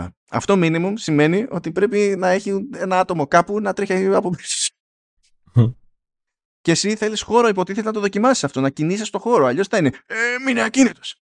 Δεν πρέπει να κάνεις τίποτα. Μα πρέπει να μείνεις ακίνητος. Ποιος ξέρει. Πάντως ε, βρήκα τώρα το, το, το selling point. Έτσι, δηλαδή, βλέπω μια φήμη εδώ που θα ξεκαθαρίσει το τοπίο όλο και θα δικαιολογήσει τα πάντα για το headset. Θα βγει, λέει, Beat Saber. Καλά, το Beat Saber θα γίνει παντού, δεν υπάρχει σωτηρία. Εντάξει, είναι παιχνιδάρα. είναι παιχνιδάρα, αλλά πώς θα παιχτεί δεν να μας πούνε. Γιατί εδώ πέρα δεν είναι αυτονόητο ότι θα έχουμε χειριστήρια. Θέλει χειριστήρια. Τι θα γίνει με τα χειριστήρια; Έχουν πει τίποτα για χειριστήρια; Τίποτα έτσι. Αυτό που ακούγεται περισσότερο είναι ότι δεν θα υπάρχουν χειριστήρια γιατί θα έχουμε τόσο φοβερό hand tracking με τις κάμερες που γιατί να χρειαζόμαστε χειριστήρια. Και αυτά είναι που τρέμω εγώ. Αυτά είναι που τρέμω. Ποτέ όμως. Τα άλλο ένα Kinect. Αυτά είναι που τρέμω γιατί όσο που δεν ξέρω πόσο καλή μπορεί να είναι αυτή η δουλειά γενικά τα έχουμε φάει αυτά τα πράγματα Θυμά, θυμόμαστε όλες τις θεωρίες ότι μια χαρά μπορούμε να φτιάξουμε touch interface για οθόνες touch και να παίζουμε τούμπανο το οποιοδήποτε παιχνίδι γελάει ο κόσμος 20 χρόνια μετά ξέρω εγώ ε, ε, εντάξει ξέρω εγώ θα δούμε θα δούμε λοιπόν παιδιά αυτά πες μια πίνα εδώ εκτός από τις σχεδόν 4.000 λέξεις μετάφραση δεν ξέρω, ίσως, ίσως να μην είναι γραφτό να φάω σήμερα. Anyway. Λοιπόν, κάτι όρεξη. Να πούμε σε όσους δεν το έχουν ξαναπάθει ότι σκάει η παρουσίαση της Apple. Είναι 5 Ιουνίου, 8 η ώρα το βράδυ, ώρα Ελλάδος. Αυτή είναι η πρώτη παρουσίαση που είναι η πιο, ας το πούμε, μαρκετινίστικη. Είναι αυτή που είναι πιο έφεπτη, ας το πούμε. Ύστερα, έχουμε το State of the Union, που εκεί πέρα απευθύνεται περισσότερο σε developers, αλλά βγαίνει ζουμάκι και από εκεί. Επίσης, συνήθως έχουμε την Apple να κάνει την ανανέωση του site και πέραν το ότι εξηγεί τα βασικά για κάθε νέα έκδοση λειτουργικού, έχει συνήθως και κάπου ένα tab με όλα τα, όλα τα νέα που είναι άπειρο κείμενο και καθόμαστε και χτυπιόμαστε συνήθως για να το οργανώσουμε και να έχει μια ελπίδα να το καλύψουμε με ροή που να βγάζει νόημα. Όλα αυτά δεν χωράνε ποτέ σε ένα επεισόδιο Command OS. Μα γιατί, μισή ωρίτσα θα είναι, ρε. Μισή ωρίτσα θα είναι το σοκ που θα κρατήσει, τόσο θα κρατήσει το σοκ. ε, ε, ε, ε, επίσης, πρόπερση, όχι μόνο χρειαστήκαμε, χρειαστήκαμε πολλαπλά επεισόδια, αλλά ήταν κατά βάση και τρία ώρα. Και βάλε. Πέρυσι καταφέραμε να μην το πάθουμε αυτό. Θέλω να θυμίσω τον Λεωνίδα ότι μας παραπονέθηκαν για το ότι τα κρατήσαμε στα δύο ώρα. Δεν ξέρω τι, τι να κάνω γι' αυτό. αλλά... Ε, έχω πει πολλές φορές, είμαστε εμείς, αλλά είστε κι εσείς που μας ε, ε, ακούτε, ναι. εντάξει. Αλλά θα εξαρτηθεί από το πώς θα φυτρώσει και πώς θα οργανωθεί η, η πληροφορία. Γιατί είναι και λίγο περίεργα τα πράγματα. Μπορεί να πούνε πολλά, ρε. Μπορεί να μην έχουν να πούνε πολλά. Ε, Λοιπόν, Λεωνίδα, φαντάζεσαι να σκάσει headset, κάτι με M3. Mac Pro. Οτι, οτιδήποτε. Και Mac Pro. Δεν θα καταφέρουμε καν ποτέ να φτάσουμε στα λειτουργικά. Δεν θα καταφέρουμε. Εδώ θα μείνουμε. Γιατί τι θα πεις; Κάτσε να αράξουμε, θα καλύψουμε το Mac Pro σε κανένα μήνα; Ή το, το, ή το headset σε κανένα... Δεν, δεν λιτώνεις. Δηλαδή, δεν γλιτώνεις. Δεν γλιτώνεις με τη φάση. Θα είναι σουρεάλ η φάση. Κοίτα, μπορούμε να κάνουμε ένα 8ωρο επεισόδιο να τα βγάλουμε όλα σε μια μέρα. Μ' αρέσουν αυτές οι, οι ιδέες που αγνούν πλήρως τα logistics της υπόθεσης. Δηλαδή το ότι θα μιλάμε για 8 ώρες. Όταν πρέπει από τουαλέτα. Ναι, εξή διάφορα αυτά. Ότι κάπως αυτό θα πρέπει να χωρέσει κάπου έστω σε μία μέρα, να θα την κάνουμε block out, να μην κάνουμε τίποτα άλλο και να λέμε από το πρωί μέχρι το βράδυ είναι αυτό. Να αντέξουμε γενικά. Είναι. Εντάξει ξέρω εγώ. Κάνουμε podcast μαραθώνιο. Θέλω να θυμάσαι ότι εσύ την πέταξες αυτή την ιδέα.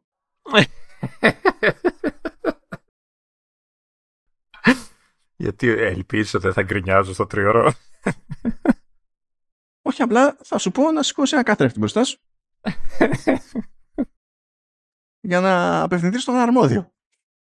Αυτό, τίποτα άλλο. Αυτά, καλή δύναμη σε εμάς λες τώρα. σε όποιον να είναι. Τα ακούμε εμείς, τα ακούνε και οι άλλοι, ξέρω εγώ. Ποιος ξέρει, θα δούμε. Και τα λέμε, παιδιά, μήνυμο ο Ιούνιος. Φαντάζομαι και ένα μέρος του, Ιουλίου, του Ιουλίου θα είναι next level κάψιμο. Συνήθως κάθε χρόνο τέτοια εποχή. Ετοιμαστείτε ψυχολογικά. Από μπας, τσάω και μιλάμε.